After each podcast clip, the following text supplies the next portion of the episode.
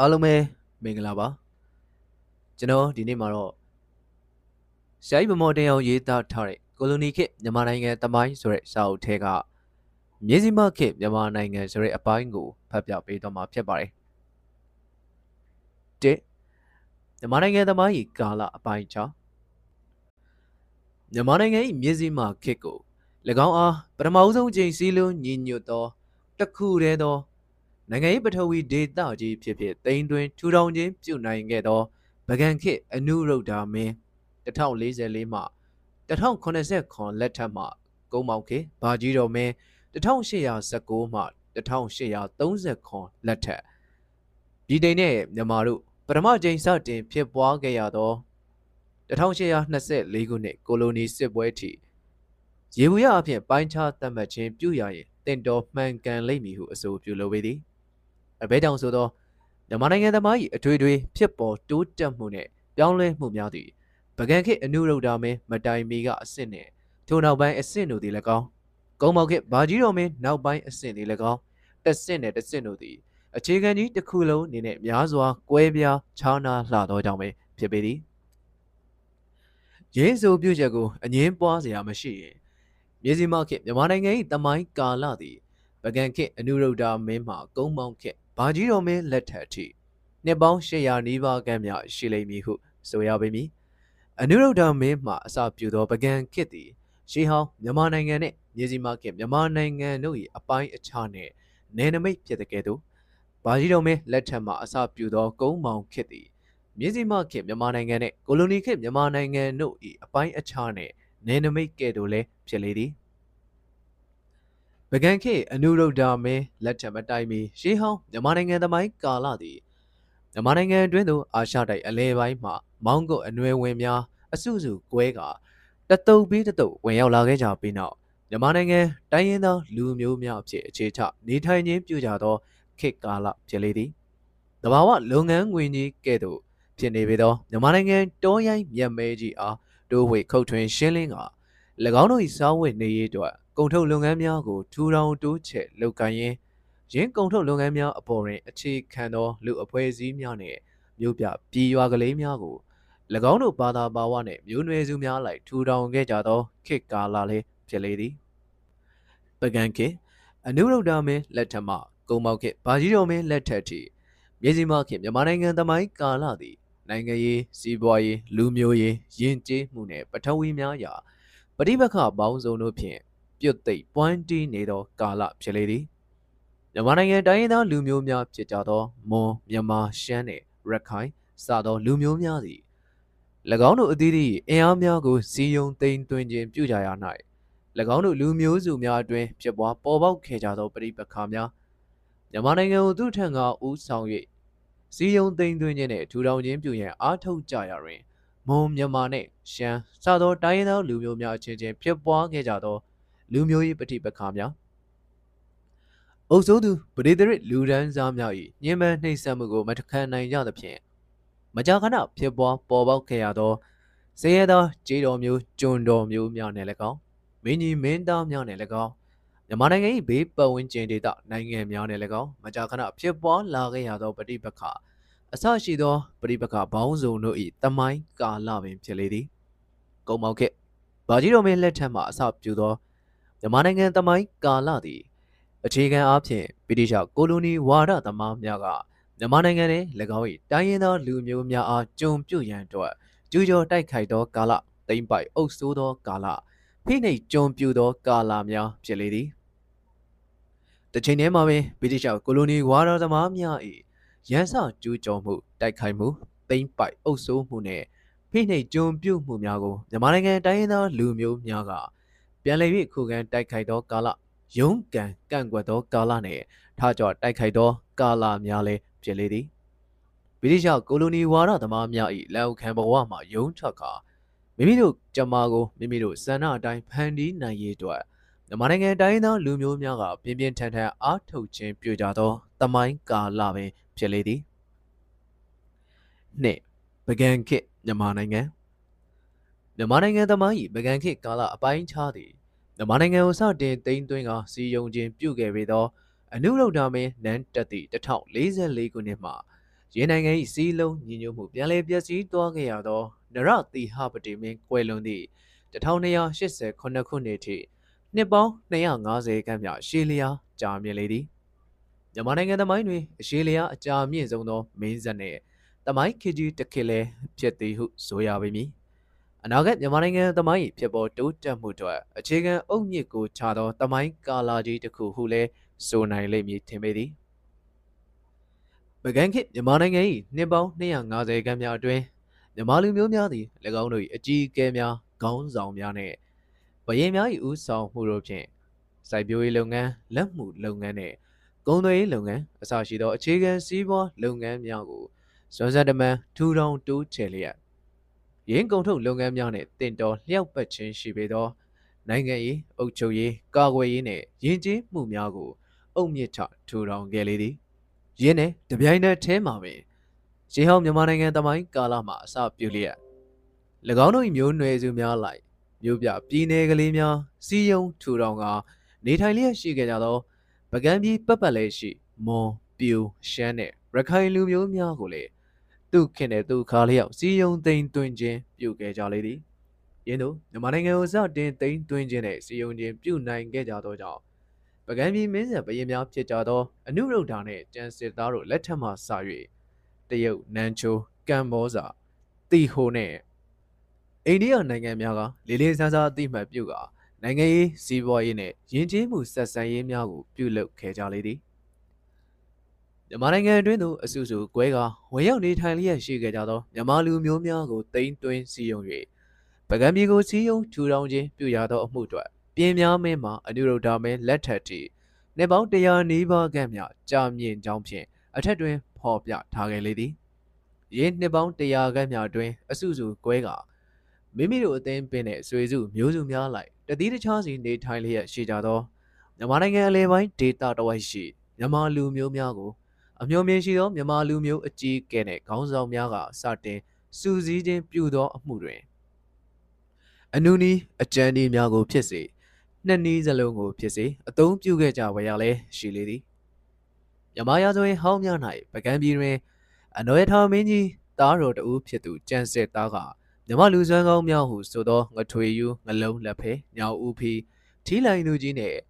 မုတ်ဆိုးငဆင့်အစရှိသောသူတို့လိုက်လံဖမ်းဆီးတိမ်သွင်းပုံများကိုပုံမြင်ဆန်းဆန်းရေးသားဖော်ပြထားလေသည်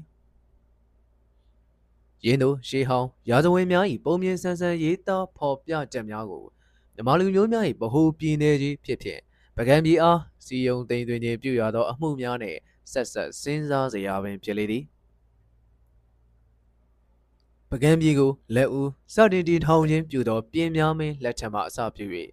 မြန်မာနိုင်ငံလေပိုင်းဒေတာတဝိုက်တွင်အစုစုကွဲကပြန်ကျဲနေထိုင်လျက်ရှိကြသောမြန်မာလူမျိုးများကိုမြန်မာလူမျိုးကြီးကဲများသည်တိမ်သွင်းစူးစီးခြင်းပြုခဲ့ကြရာအနုရုဒ္ဓမင်းလက်ထက်တွင်တစုတယုံနှင့်တိမ်သွင်းစီယုံခြင်းပြုမိပွဲရာရှိလေသည်ယင်းတို့မြန်မာလူမျိုးများ၏ဗဟုပြည်မာကြီးအဖြစ်ပကံပြည်ကိုစီယုံတိမ်သွင်းပြီးနောက်အနုရုဒ္ဓမင်းနှင့်၎င်း၏အကြီးကဲများသည်ဉာဏ်မျောမြင်နှင့်ပြည့်စုံကြသောခေါင်းဆောင်ကောင်းများပြီးပြီး ပကံပြည်စီးပွားရေးကိုတိုးတက်ဖွံ့ဖြိုးအောင်ကြိုးပမ်းလှုပ်ဆောင်ခဲ့ကြလေသည်အနုရုဒ္ဓမင်းလက်ထက်တွင်ပကံပြည်အခြေခံစီးပွားရေးဖြစ်သောစိုက်ပျိုးရေးကုန်ထုတ်လုပ်ငန်းကိုတိုးချဲ့ထက်ထွင်ခြင်းပြုရန်အတွက်ကြောက်စဲတဲ့မိထီလာနယ်များတွင် ကြီးမားလာသောဆဲကြီးမြောင်းကြီးများနှင့်ကံများကိုတိုးချဲ့ပြုပြင်ခဲ့လေသည်လေဘယ်သိမ်းပေါင်းများစွာတို့ကိုလည်းတိုးချဲ့စိုက်ပျိုးနိုင်စေခဲ့လေသည် မြန်မာလူမျိုးများ၏အခြေခံစည်းဝါးရေးဖြစ်သောစိုက်ပျိုးရေးလုပ်ငန်းပြင်အခြားလက်မှုလုပ်ငန်းများနှင့်ကုန်သွယ်မှုလုပ်ငန်းများကိုလည်းတိုးချဲ့ဖွံ့ဖြိုးစေခဲ့လေသည်အနုရုဒ္ဓမင်းနှင့်၎င်း၏အကြီးအကဲများသည်ယင်းသို့တိုးချဲ့ထူထောင်လိုက်သောကုန်ထုတ်လုပ်ငန်းများပေါ်တွင်အခြေခံသောနိုင်ငံရေးနှင့်အုပ်ချုပ်ရေးများကိုလည်းထူထောင်ခဲ့ကြရာရင်းနိုင်ငံရေးနှင့်အုပ်ချုပ်ရေးစနစ်တို့သည်ကိုလိုနီခေတ်မြန်မာနိုင်ငံကာလသို့တိုင်လေသည် မြန်မာရာဇဝင်ဟောင်းများနှင့်မြန်မာမင်းအုပ်ချုပ်ပုံစာတမ်းများ၏ရေးသားဖော်ပြချက်များအရရေမြေနှင့်အသက်ဦးစံတို့ကိုဘယင်မမြတ်ကသာအစိုးပိုင်သည်ဆိုသောနိုင်ငံရေးဆက်ဆံမှုသည်ပကံခေအနုရုဒ္ဓမင်းလက်ထက်မှအစပြုသည်ဟုယူဆရပေသည်ပကံပြည်ကြီးကိုတန်းနယ်ငားနယ်ဟု၍ခွဲခြားထားပြီးရင်ရင်းတန်းနယ်ကြီးများကိုအနုရုဒ္ဓမင်းကြီးတစ္ဆာတော်ခံအကြီးကဲများနှင့် မင်းကြီးမင်းသားများကအုပ်ချုပ်ရသည်ဟူ၍၎င်းတန်းနေတနေလျင်ကလန်တန်မြင်စာကြီးအစရှိသောဘရင်အမှုတော်တန်းအရာတော်တန်းများကခံခွေအုပ်ချုပ်ခြင်းပြုရသည်ဟူ၍၎င်းရာဇဝင်ဟောင်းများနှင့်အုပ်ချုပ်ပုံစာတမ်းများကရေးသားဖော်ပြကြလေသည်ယင်းတို့စီးပွားရေးနှင့်အုပ်ချုပ်ရေးတို့ကိုစီမံခန့်ခွဲပြီးနောက်အနုရုဒ္ဓမင်းနှင့်၎င်း၏အကြီးအကဲများသည်နိုင်ငံတော်ကာကွယ်ရေးဆိုင်ရာစစ်မှတ်အင်အားကိုလည်းစနစ်တကျ စီယုံထူထောင်ကြလေသည်မြမရာဇဝင်ဟောင်းများ၌အနုရုဒ္ဓမင်းသည်စစ်မှတ်အရေးခင်းများပေါ်ပေါက်လာရင်လက်နက်ကိုင်းစစ်မှုတမ်းများကိုအလွယ်တကူစုဆောင်းခြင်းပြုနိုင်ရန်အတွက်အထက်ဖော်ပြပါတန်းနေကြီးများတွင်သိမ်းမြူထောင်မြူရာမြူနှင့်ဆယ်မြူအစရှိသောစစ်မှုတမ်းမြို့ပြများကိုလည်းစနစ်တကျဖွဲ့စည်းထားရှိကြောင်းဖြင့်ဖော်ပြကြလေသည်ဤကာဝေးရေးနှင့်စစ်မှုတမ်းစုဆောင်းရေးစနစ်ကို မြန်မာနိုင်ငံသမိုင်းတစ်လျှောက်တွင်မြန်မာဘရင်များသည့်ပုံစံမျိုးမျိုးဖြင့်ထိမ့်သိမ်းကျင့်သုံးခဲ့ကြရာကိုလိုနီခေတ်မြန်မာနိုင်ငံကာလသို့တိုင်လေသည်၎င်းပြင်အနုရုဒ္ဓမင်းကြီးသည်ပကံပြည်ရှိဘက်တလွှာ၌အင်းနဲ့အားနဲ့ရှိနေကြသောရှမ်းလူမျိုးများက၎င်း၏နိုင်ငံတော်လွယ်လင်းတကူဝင်ရောက်တိုက်ခိုက်ခြင်းမပြုနိုင်စေရန်အတွက်ကင်းမြို့43မြို့ကိုလည်းစနစ်တကျဖွဲ့စည်းတည်ထောင်ခြင်းပြုခဲ့သေးကြောင်းလည်းဖော်ပြထားလေသည် ပကံခေတ်မြန်မာနိုင်ငံသမိုင်းကာလကပင်ဉာဏ်မျောမြင်နဲ့ပြည့်စုံသောအနုရုဒ္ဓမင်းကြီးနှင့်၎င်း၏အကြီးအကဲများသည်ထေရဝါဒဗုဒ္ဓယဉ်ကျေးမှုအုတ်မြစ်ကိုခိုင်ခိုင်ခန့်ခန့်ချထားခဲ့ကြလေသည်ဤဗုဒ္ဓယဉ်ကျေးမှုသည်မြေစီမခေတ်မြန်မာနိုင်ငံသမိုင်းကာလမျှနိုင်ပင်လည်းမဟုတ်ကိုလိုနီခေတ်မြန်မာနိုင်ငံသမိုင်းကာလ၌ပင်လည်းမြန်မာလူမျိုးများ၏ဇာတိသွေးဇာတိမှန်တဲ့မျိုးချစ်စိတ်ဓာတ်များကိုတက်ကြွထက်သန်စေခဲ့လေသည် အနုရုဒ္ဓမင်းသည်ပကံပြည်ရှိမြန်မာလူမျိုးများထံသို့ဒေရဝါဒယဉ်ကျေးမှုကိုတင်သွင်းယူဆောင်လာရ၌အကြောင်းနှစ်ကြောင်းရှိလေသည်ပထမအကြောင်းမှာ၎င်းနှင့်မင်းပြိုင်ကဲ့သို့ပကံပြည်တွင်တကူဩဇာကြီးမားနေသောအရေးကြီးများကိုတိုက်ခိုက်ဖယ်ရှားခြင်းပြုရန်ဖြစ်၍ဒုတိယအကြောင်းမှာမြန်မာလူမျိုးများအားလွဲမှားသောအယူဝါဒမှမှန်ကန်သောအယူဝါဒကိုပြောင်းလဲလက်ခံစေလိုသောကြောင့်ဖြစ်နိုင်စရာရှိလေသည် ယင်းတို့မြန်မာလူမျိုးများ၏ချက်မှဗဟုပြည်နယ်ကြီးကဲ့သို့ဖြစ်ပေသောပကံပြည်ကြီးကိုနိုင်ငံရေးစီးပွားရေးအုပ်ချုပ်ရေးကာကွယ်ရေးနှင့်ယဉ်ကျေးမှုများရာအဖက်ဖက်တွင်အင်အားခိုင်မာတောင့်တင်းအောင်စီမံခန့်ခွဲပြီးသည့်နောက်မှာအနုရုဒ္ဓမင်းနှင့်၎င်း၏အကြီးအကဲများသည့်ပကံပြည်တောင်ဘက်တလွှား၌ရှိသောမွန်လူမျိုးများကို၎င်းမွန်လူမျိုးတို့၏ပြည်နယ်များကို၎င်းပကံပြည်နောက်ဖက်၌ရှိနေသောရခိုင်ပြည်နယ်ကို၎င်းပကံပြည်အရှိဘက်တလွှား၌ရှိနေသော ရှမ်းလူမျိုးများ၏ပြည်နယ်များကို၎င်းတိမ့်သွင်းစီယုံခြင်းပြုလေသည်တောင်ဘက်ဒေသရှိမွန်လူမျိုးများ၏ပြည်နယ်ကြီးဖြစ်သောသုဝနာဘုံမိတိုင်းကိုသိမ်းသွင်းရ၌စစ်မရေးဖြင့်၎င်းရှမ်းနှင့်ရခိုင်ပြည်နယ်များကိုသိမ်းသွင်းရ၌နိုင်ငံရေးဖြင့်၎င်းရှင်းလင်းစည်းရုံးနိုင်ငံကြောင်းဖြင့်မြမရာဇဝေးများကရေးသားဖော်ပြခြင်းပြုလေရှိကြသည်အနုရုဒ္ဓမင်းလုံပြီးနောက်မြန်မာနိုင်ငံကိုဆက်လက်ဦးဆောင်ခြင်းပြုခဲ့ကြသောပကံမင်းဇံများတဲ့တွင် ကျန်စစ်သားအလောင်းစီသူမင်းရှင်စောနှင့်နရပတိစီသူတို့သည်သာအမျော်မြင်နှင့်ပြည့်စုံသောခေါင်းဆောင်ကောင်းများဖြစ်ကြလေသည်မင်းသားကြီးမင်းရှင်စောသည်ပကံပြည်ထင်းနှင့်ကိုမရရှိခဲ့တော့လဲမန္တလေးခရိုင်ထုံနှုံဘူတက်အရက်ဒေသတဝိုက်တွင်လေပယ်ပေါင်းအမြောက်အများကိုတိုးတက်ချဲ့ထွင်ခဲ့သည့်ပြင်အောင်ပင်လေကန်ကြီးကိုလည်းဆယ်ဖို့ပြုပြင်သောကြောင့်ပကံမင်းဆက်ခေါင်းဆောင်ကောင်းများစရင်တွင်ထဲ့သွင်းလိုက်ခြင်းများသာဖြစ်လေသည် ရင်းကောင်းဆောင်ကောင်းများနှင့်ကျန်စစ်သားသည်အနုရုဒ္ဓမင်းထပ်ပင်နိုင်ငံရေးမျှော်မြင်ကြီးမားလှသောနိုင်ငံတော်ခေါင်းဆောင်ကြီးတူဖြစ်လေသည်အဘဲကြောင့်ဆိုသော၎င်းသည်မြန်မာနိုင်ငံ၏တိုင်းရင်းသားလူမျိုးကြီးတစ်မျိုးဖြစ်သောမွန်လူမျိုးများကိုလေးလေးစားစားအသိမှတ်ပြုတတ်သောကြောင့်ဖြစ်လေသည်ကျန်စစ်သား၏နန်းသက်အတွင်းဗကန်ခေတ်မြန်မာနိုင်ငံ၏ဂုံတိတ်ခါသည်အဒုတက်အမြင့်မားဆုံးသောကာလလည်းဖြစ်လေသည်မြန်မာနိုင်ငံတော်ဘေးပတ်ဝန်းကျင်နိုင်ငံများအားလုံးကအသိမှတ်ပြု လေးစားခံကြကြသည်1106ခုနှစ်တွင်ပကံပြည်မှမြန်မာတန်ဖွဲ့ဝင်များတရုတ်အေဂရိနန်းတို့သို့ဆိုက်ရောက်ကြသောအခါကလည်းတရုတ်တို့ကအချုပ်ချာအာဏာပိုင်သောနိုင်ငံကြီးတနိုင်ငံ၏တန်ဖွဲ့ဝင်ကိုယ်စားလှယ်တော်ကြီးများဖြစ်ဖြင့်တခန္ဓနာတဆောင်တရောင်ဧကန်ဆက်ဆံခြင်းပြုကြောင်းတရုတ်နန်းတွင်မှတ်တမ်းများ၌အမှတ်သားများရှိလေသည်ကျန်စစ်သားနောက်ပကံပြည်ထင်းထဲကိုဆက်ဆံစိုးစံခဲ့ကြသောအလောင်းစီသူနှင့် နရပတိစီသူမင်းတို့သည်လည်းမြန်မာနိုင်ငံ၏စီးပွားရေးတိုးတက်မှုနှင့်စီလုံးညီညွတ်မှုတို့ကိုဆက်လက်သိမ်းသွင်းလှုပ်ဆောင်ခဲ့ကြသောခေါင်းဆောင်ကောင်းများပင်ဖြစ်ကြလေသည်နရပတိစီသူမင်းလက်ထက်တွင်မြန်မာမင်းအုပ်ချုပ်ပုံနဲ့ကာကွယ်ရေးစနစ်တချို့တိုးချက်ပြုလုပ်လာသည်။ရဲမှာဘရင်မင်းမြတ်နဲ့ဇွေတော်မျိုးတော်များ၏လုံခြုံရေးအတွက်နန်းတော်ကြောင့်လက်နက်ကိုင်းတပ်များသို့မဟုတ်ဝင်းတော်မှုများချဲ့ထွင်ထားရှိသောအရေးပင်ဖြစ်လေသည်။ အေစနစ်ကိုကိုလိုနီခေတ်မြန်မာနိုင်ငံသမိုင်းကာလသို့တိုင်အောင်မြန်မာပြည်များသည်ထိမ့်သိမ်းထားရှိခဲ့ကြလေသည်နရပတိစီသူမင်းနောက်ပိုင်းတွင်ပကံပြည်ထင်းထဲကိုဆက်လက်စိုးစံကြသောပကံမင်းဆက်များသည်အရေးချင်းနှင့်အမျှော်မြင်ရှိကြသောနိုင်ငံတော်ကောင်းဆောင်များကမဟုတ်ကြတော့ကြမြန်မာနိုင်ငံ၏စီးပွားရေးတိုးတက်ဖွံ့ဖြိုးမှုစီလုံးညီညွတ်မှုနှင့်ကာကွယ်ရေးတို့ကိုလစ်လျူပြုထားခဲ့ကြသည်ထို့ကြောင့်မြန်မာနိုင်ငံစီးပွားရေးအခြေအနေစုပ်ယုပ်ပြတ်ပြားလာသည်ထို့ကြောင့် အုပ်ချုပ်ရေးနှင့်ကာကွယ်ရေးများလည်းအင်အားလျော့ပါလာသည်တိုင်းသားလူမျိုးများအပါအဝင်စင်းရဲသောဂျေတော်မျိုးကျွန်းတော်မျိုးများ၏ထကြဘုံကံမှုများသည်လည်းတစထက်တစများပြားလာလေသည်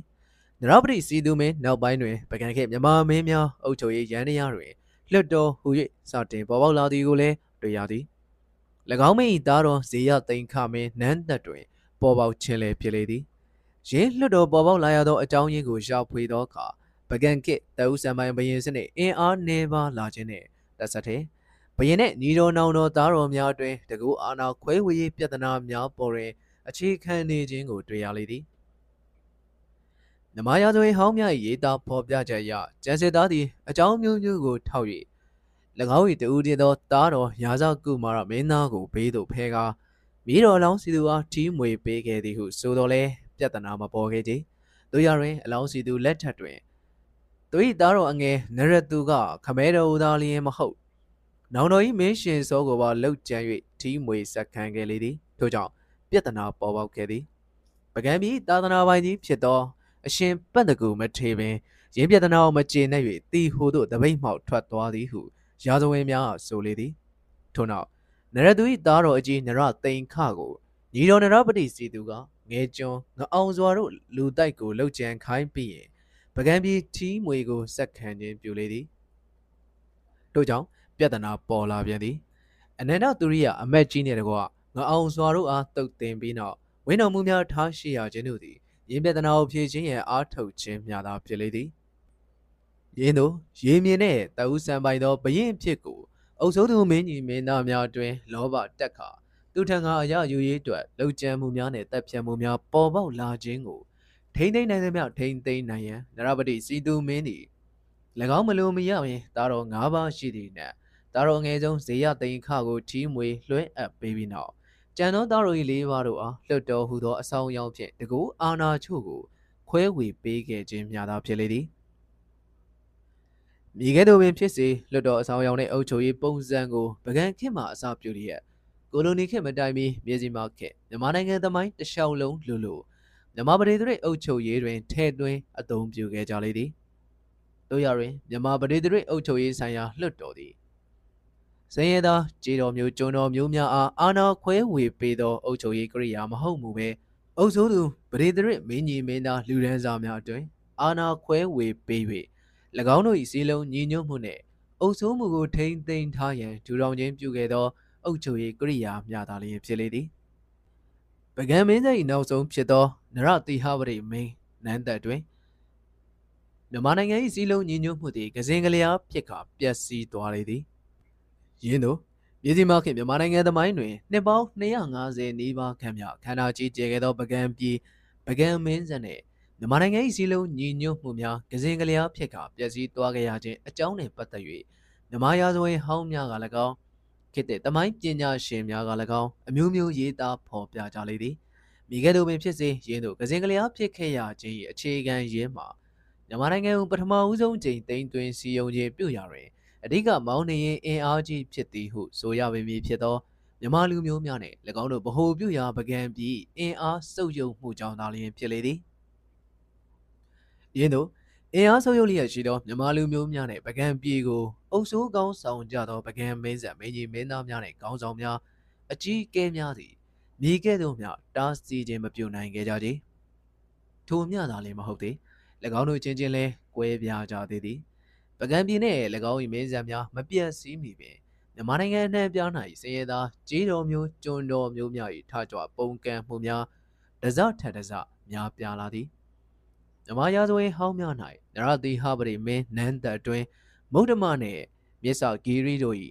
ထားကြပုံကံမှုများကိုနှိမ်နှင်းရာကြောင်းများဖော်ပြထားသည်အုပ်စိုးသူလူရန်စာတွင်ကွဲပြားကြသောအကြောင်းအရာများနှင့်ဆက်လျင်း၍ပကံမင်းသား၏နောက်ဆုံးမရင်နရတိဟပရိနှင့်တာရောတိဟတုမင်းသားသည်၎င်းအမတ်ကြီးရာဇသိန်းကျန်နှင့်၎င်းစိတ်ဝမ်းကွဲပြားကြသည့်အကြောင်းများကို မြမရာဇဝင်ဟောင်းများ၌ရေးသားဖော်ပြကြသည်ရင်းချင်းနေများကြောင့်ပကံခေတ်နောက်ပိုင်းတွင်ယူနန်နယ်ရှိနန်ချိုနိုင်ငံပျက်စီး၍မြန်မာနိုင်ငံမြောက်ဖက်တလွားသို့အလုံးရင်းနဲ့တိုးဝှေဝင်ရောက်လာကြသောရှမ်းလူမျိုးများ၏ထိုးဖောက်ချင်းချောင်းမှုများကိုမြေကဲ့သို့မှဟန်တာခြင်းလည်းမပြုနိုင်ခဲ့ကြကြ။ထို့ကြောင့်ရှမ်းလူမျိုးများနှင့်၎င်းတို့၏အကြီးအကဲများသည်မြန်မာနိုင်ငံ၏ဇပကြီးဖြစ်သောကြောက်စဲလေတွင်နေများထိအလုံးရင်းနှင့်ဝင်ရောက်နေထိုင်ခြင်းပြုကြလေသည်။ နရတိဟပရိမင်းကိုရိုင်းရင်းရှမ်းလူမျိုးများနှင့်၎င်းတို့၏အကြီးအကဲများကိုအတိမတ်ပြုလက်ခံလာခြင်းပင်ပြုလာရသည်မြမရာဇဝင်ဟောင်းများ၌ရှမ်းကြီးကဲတအုပ်၏တမင်းနှင့်နရတိဟပရိမင်း၏သားကိုမျိုးဆက်ပေးစားရာကြောင်းဖြင့်ရေးသားဖော်ပြထားလေသည်ပကံပြည်မင်းဆက်များနှင့်အကြီးအကဲများသည်မြောက်ဖက်နှင့်အရှေ့ဘက်တလွားမှသာလျင်ရှမ်းလူမျိုးများ၏ထိုးဖောက်ဝင်ရောက်မှုကိုလှည့်လျူပြုထားရသည်မဟုတ်ချေ တောင်ဘက်တလွားရှိမိုးလူမျိုးများနှင့်၎င်းတို့၏အကြီးအကဲများ၏ထောင်ထားခြားနားမှုများကိုလည်းမြေကဲ့သို့မှမတားဆီးနိုင်ကြကြမြမရာသွင်းဟောင်းများ၏ရေးသားဖော်ပြချက်များအရပကံပြည်နှင့်မင်းဆက်များအပြည့်အစည်းတွင်မွန်မင်းဆက်ကိုစတင်ထူထောင်သောဝါရီရူသည်မွန်လူမျိုးများနှင့်အကြီးအကဲများကိုတိမ့်သွင်းခေါင်းဆောင်ကမုဒ္ဓမကိုအခြေစိုက်လျက်ရှိနေလေပြီ၎င်းပြင်ရခိုင်ပြည်နယ်အကြီးအကဲများသည်လည်းပကံမင်းများနှင့်အဆက်အသွယ်ဖြတ်လျက်တီးခြားမင်းပြူနေကြလေပြီ ရင်းကဲ့သို့သောခြေနေများနှင့်အချိန်ခါတွင်တရုတ်ကုန်းမြေကြီးကိုပင်အောင်နိုင်သိမ့်ပိုက်ထားသောမောင်ကုတ်အေဂရိတ်ကူဘလိုင်ခန်သည်၎င်း၏ကြော်ကြားလာသောမြင်းတက်ကြီးများကိုမြန်မာနိုင်ငံတွင်းသို့ဆေလွတ်တိုက်ခိုက်ခြင်းပြုလေရာပကံပြည်နယ်ပကံမင်းဆက်နှင့်မြန်မာနိုင်ငံ၏စီလုံးညီညွတ်မှုတို့သည်မြေကဲ့သို့မှထိမ့်သိမ့်၍မရနိုင်တော့ဘဲကစင်ကလျားဖြစ်ခါပျက်စီးသွားကြရခြင်းသာဖြစ်လေသည်၃အင်းဝနှင့်ဟန်တာဝရီခေမြန်မာနိုင်ငံ ပကံခေပထမမြန်မာနိုင်ငံတော်၏စီလုံးညီညွတ်မှုပျက်စီးသွားကြရသော73ရာစုခန့်မှာတောင်ငူညောင်ရန်ခေဒုတိယအကြိမ်မြန်မာနိုင်ငံ၏စီလုံးညီညွတ်မှုကိုပြန်လည်သိမ်းသွင်းထူထောင်နိုင်ခြင်းပြုခဲ့သော16ရာစုခန့်ထိမြေကြီးမခေမြန်မာနိုင်ငံ၏ဂျာကာလသည်နှစ်ပေါင်း200ကျော်ကျော်300ခန့်မြရှည်လျားကြာမြင့်လေသည်ရင်းမြေကြီးမခေမြန်မာနိုင်ငံ၏ဂျာကာလသည်ရှေးဟောင်းမြန်မာနိုင်ငံသမိုင်း၏ဖြစ်ပေါ်မှုအဆင့်သို့ အရေးချင်းအဖြစ်ပြန်လည်လွှဲပြောင်းကရှော့ကျသွားသည်ဟုဆိုနိုင်လိမ့်မည်ဖြစ်တော်လဲအရေးအတွက်အဖြစ်မူကများစွာတိုးတက်မြင်မာလာသည်ဟုဆိုနိုင်လိမ့်မည်တင်ပေသည်မြေကြီးမခင်မြန်မာနိုင်ငံသမိုင်းတွင်ပထမအဆုံးကြိမ်မြန်မာနိုင်ငံကိုတခုတည်းသောနိုင်ငံရေးပထဝီဒေတာဖြစ်ဖြင့်သိမ်းသွင်းစည်းရုံးကထူထောင်ခြင်းပြုခဲ့ကြသောမြန်မာလူမျိုးများနှင့်၎င်းတို့၏ပကံပြည်နှင့်၎င်း၏မင်းဆက်များအင်အားစုပ်ယူပျက်စီးသွားသည်နှင့်တပြိုင်နက် မြန်မာနိုင်ငံသည်တခုတည်းသောစီလုံးညီညွတ်သောနိုင်ငံရေးပထဝီဒေတာကြီးဖြစ်မှတခါတည်းရပ်ဆိုင်သွားလေသည်ရင်းမြစ်စီမှခင်မြန်မာနိုင်ငံ၏တမိုင်းကြားကာလအတွင်းမြန်မာနိုင်ငံတိုင်းရင်းသားလူမျိုးများသည်သက်ဆိုင်ရာ၎င်းတို့၏အကြီးအကဲများ၏ဦးဆောင်မှုများနှင့်မျိုးနွယ်စုအလိုက်တော်၎င်းဒေတာအလျောက်တော်၎င်းမြို့ပြပြည်နယ်များထူထောင်ခြင်းပြုကြလေသည်မြန်မာရာဇဝင်ဟောင်းများကရင်းသမိုင်းကာလကို တိုင်းငယ်ပြည်ငယ်များပေါ်များလှသောအခါသမယဟုရေးသားဖော်ပြလေရှိကြလေသည်ရင်းမြေစီမခေမြန်မာနိုင်ငံ၏ဂျာကာလအတွင်းမြန်မာနိုင်ငံတမိုင်း၏ဖြစ်ပေါ်တိုးတက်မှုနှင့်ပြောင်းလဲမှုများတွင်ရန်လူမျိုးများသည်များစွာအရေးပါကြီးမားလှသောအခမ်းကဏ္ဍမှပါဝင်လာကြခြင်းပင်ဖြစ်လေသည်တို့ရတွင်ရန်လူမျိုးများ၏လှုပ်ရှားမှုကြီးကိုမြန်မာနိုင်ငံတမိုင်းတစ်ခုတည်းနဲ့ကျင်းချင်းမြောင်းမြောင်းကြည့်၍မဖြစ်ချေ အဘဲကြောင့်ဆိုသောနန်းချိုနိုင်ငံကြီးပြည့်စည်သောအခါအာရှတိုက်အရှေ့တောင်ပိုင်းဒေသများသို့အဟုန်ကြီးမားစွာဖြင့်ပြန့်နှံ့ဝင်ရောက်ခဲ့ကြသောရှမ်းလူမျိုးများသည်အထက်မြန်မာနိုင်ငံနှင့်ဟူကောင်တောင်ကြားတို့ဖြတ်တန်းကအိန္ဒိယကုန်းမြေအာသံပြည်နယ်ဘက်တွင် အဟုန်နိုင်ငံကို၎င်းမဲခေါင်နှင့်မဲနံမြစ်ကြောင်းများအတိုင်းတောင်ဘက်အရက်ဒေသများသို့တိုးဝှေစုံစင်းသွားသောရှမ်းလူမျိုးများသည် လောနှင့်ယူရီးယားနိုင်ငံများကိုလည်းကောင်းဖွဲ့စည်းထူထောင်ခြင်းများပြုခဲ့ကြသောကြောင့်ပဲဖြစ်လေသည်။ယင်းတို့အရှိအာရှတောင်ပိုင်းဒေသများသို့တိုးဝှေစုံစင်းလာကြသောရှမ်းလူမျိုးများနှင့်မြန်မာနိုင်ငံတွင်သို့ပြန့်နှံ့ဝင်ရောက်လာခဲ့ကြသောရှမ်းလူမျိုးများသည်ရန်ကုန်မြင့်မြင့်ဒေသအထက်ချင်းတွင်မြေဟွမ်းအေယာဝတီမြေဟွမ်းဒေသများနှင့်ကြောက်စဲလေတွင်နေများထိထိုးဖောက်ဝင်ရောက်လာကြပြီးရင်၎င်းတို့၏မျိုးနွယ်စုများလိုက်မြို့ပြပြည်နယ်များကိုထူထောင်ကြလေသည်ကြောက်စဲ လေတွင်နေများတို့ဝိုက်တွင်မြင်းဆိုင်မက်ခရာနှင့်ပင်လယ်တို့သည်ပကံမီကြီးမပြတ်စည်းမီကပင်ထူထောင်ထားသောပြည်နယ်များဖြစ်ကြလေသည်ရင်းရှမ်းလူမျိုးကြီးကဲများနှင့်ခေါင်းဆောင်များသည်ပကံမင်းဆက်မြမဘီရင်တို့၏စီးပွားရေးအုပ်ချုပ်ရေးနှင့်ရင်းချင်းမှုစနစ်များကိုစက်ခံခြင်းပင်ပြုခဲ့ကြလေသည်မြမရာဇဝင်ဟောင်းများ၌ပကံမင်းဆက်များ၏နောက်ဆုံးမိဖုရားကြီးဖြစ်သောဖွားစောကိုရှမ်းလူမျိုးကြီးကဲများကလေးလေးစားစားဖိတ်ကြား၍ မြမမှုများနီးခံလေ့လာခြင်းပြုခဲ့ကြသည်အကြောင်းအရာများကိုရေးသားဖော်ပြကြလေသည်ရင်းလေတွင်နေများမှရှမ်းလူမျိုးကြီးကဲများ၏အဆက်အနွယ်များကပင်ပင်းရနှင့်စကိုင်းပြည်နယ်များကိုလည်းကောင်းမင်းဆက်များကိုလည်းကောင်းထူထောင်ခဲ့ကြပြန်လေသည်မြန်မာနိုင်ငံအရှိတ်ဒေသဖြစ်သောရှမ်းကုန်းပြင်မြင့်တွင်ရင်းသမိုင်းကာလပိုင်းလောက်ကပဲလေအုံးပေါင်မိုးနေကြိုင်းတုံညောင်ရွှေမိုးပြဲနှင့်တိန်ဒီ အဆောက်ရှိသောပြည်နယ်ကလေးများကိုလည်းကောင်းမြန်မာနိုင်ငံမြောက်ပိုင်းဒေသဖြစ်သောအထက်ချင်းတွင်နှင့်အယော်ရီမြေဖြားတဝိုက်တွင်ခလေးခန်းဒီတောင်ကုတ်မိုးကောင်းမိုးညင်းဗမော်နှင့်မိုးမိတ်အဆောက်ရှိသောပြည်နယ်လေးများကိုထူထောင်ထားကြပြီးဖြစ်လေသည်တို့ရတွင်ရင်းရှမ်းပြည်နယ်ကလေးများအသီးသီးကိုဥဆောင်နေကြသောရှမ်းလူမျိုးအကြီးအကဲများသည်၎င်းတို့အချင်းချင်းသာတိုက်ခိုက်ခြင်းပြုနေကြတော့လဲ အင်အားကြီးမှ၍တခုတည်းသောရှမ်းပြည်နယ်ကြီးဖြစ်လာအောင်စူးစီးတိမ်တွင်ခြင်းမပြုနိုင်ခဲ့ကြကြ။အေဝါမျိုးစတင်တည်ထောင်သောသရိုးမင်းပြား1365ခုမှ68ခုလက်ထက်မှအစပြု၍၎င်း၏ဦးဆောင်မှုဖြင့်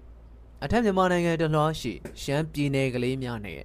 မြန်မာနိုင်ငံလေပိုင်းရှိမြန်မာပြည်နယ်ကလေးများကိုစူးစီးတိမ်သွင်းနိုင်ခဲ့ဟန်ရှိလေသည်တို့ရတွင် ပကံခေတ်မြန်မာဘရင်များကဲ့သို့စနစ်တကျနှင့်ခိုင်ခိုင်မြဲမြဲစူးစီးခြင်းမပြုနိုင်တော့ကြမြေကဲ့သို့ပင်ဖြစ်စေတရိုးမင်းများထူထောင်ခဲ့သောအင်းဝမင်းဆက်ဘရင်များသည်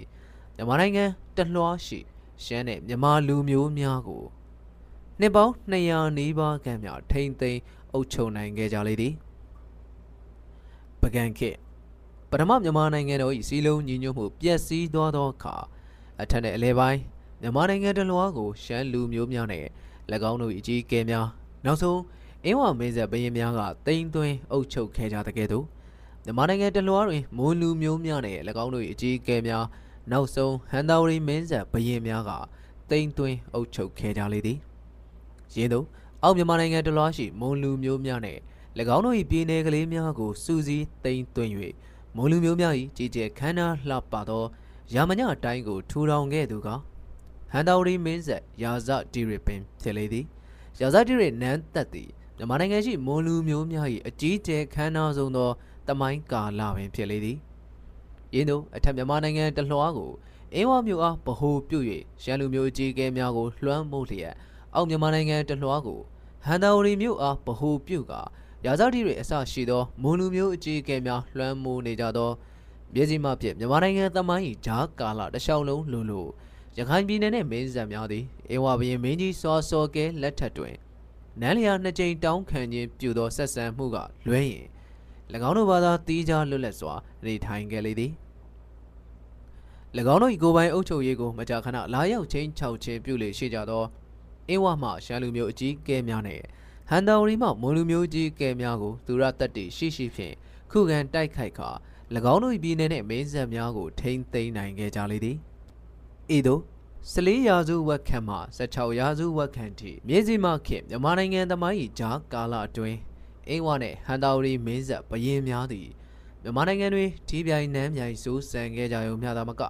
အစုစုကွဲနေသောမြန်မာနိုင်ငံကိုသူထံကဦးဆောင်သိန်းသွင်းထူထောင်နိုင်ရန်အတွက်ရှေးလျားကြာမြင့်သောစစ်ပွဲများကိုလည်းဆင်နွှဲတိုက်ခိုက်ခဲ့ကြလေသည်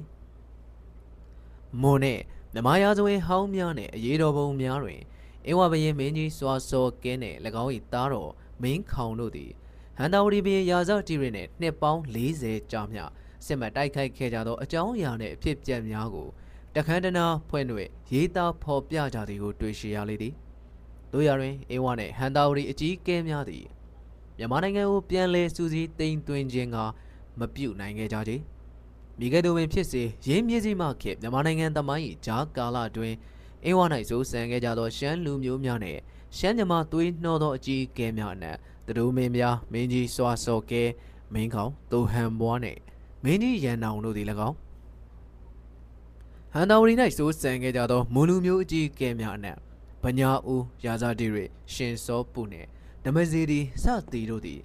ထင်ရှားကြီးကျယ်ခဲ့သောခေါင်းဆောင်ကြီးများပင်ဖြစ်ကြလေသည်မြေစီမခေ မြန်မာနိုင်ငံသမိုင်း၏ဂျားကာလအတွင်းမွန်ရှမ်းမြန်မာနှင့်ရခိုင်လူမျိုးများ၏အခြေခံစည်းပွားရေးမှာစိုက်ပျိုးရေးကုန်ထုတ်လုပ်ငန်းများသာဖြစ်လေသည်လက်မှုလုပ်ငန်းနှင့်ကုန်သွယ်ရေးလုပ်ငန်းများလည်းရှိတင်သလောက်ရှိရာတိုင်းတစ်ပါးနှင့်ကုတန်ရောင်းဝယ်မှုသည်ဤသမိုင်းကာလလောက်ကစတင်ဖွံ့မျိုးလာသည်ဟုယူဆရလေသည်။တမိုင်းဝင်မှတ်တမ်းများအရထိုချိန်က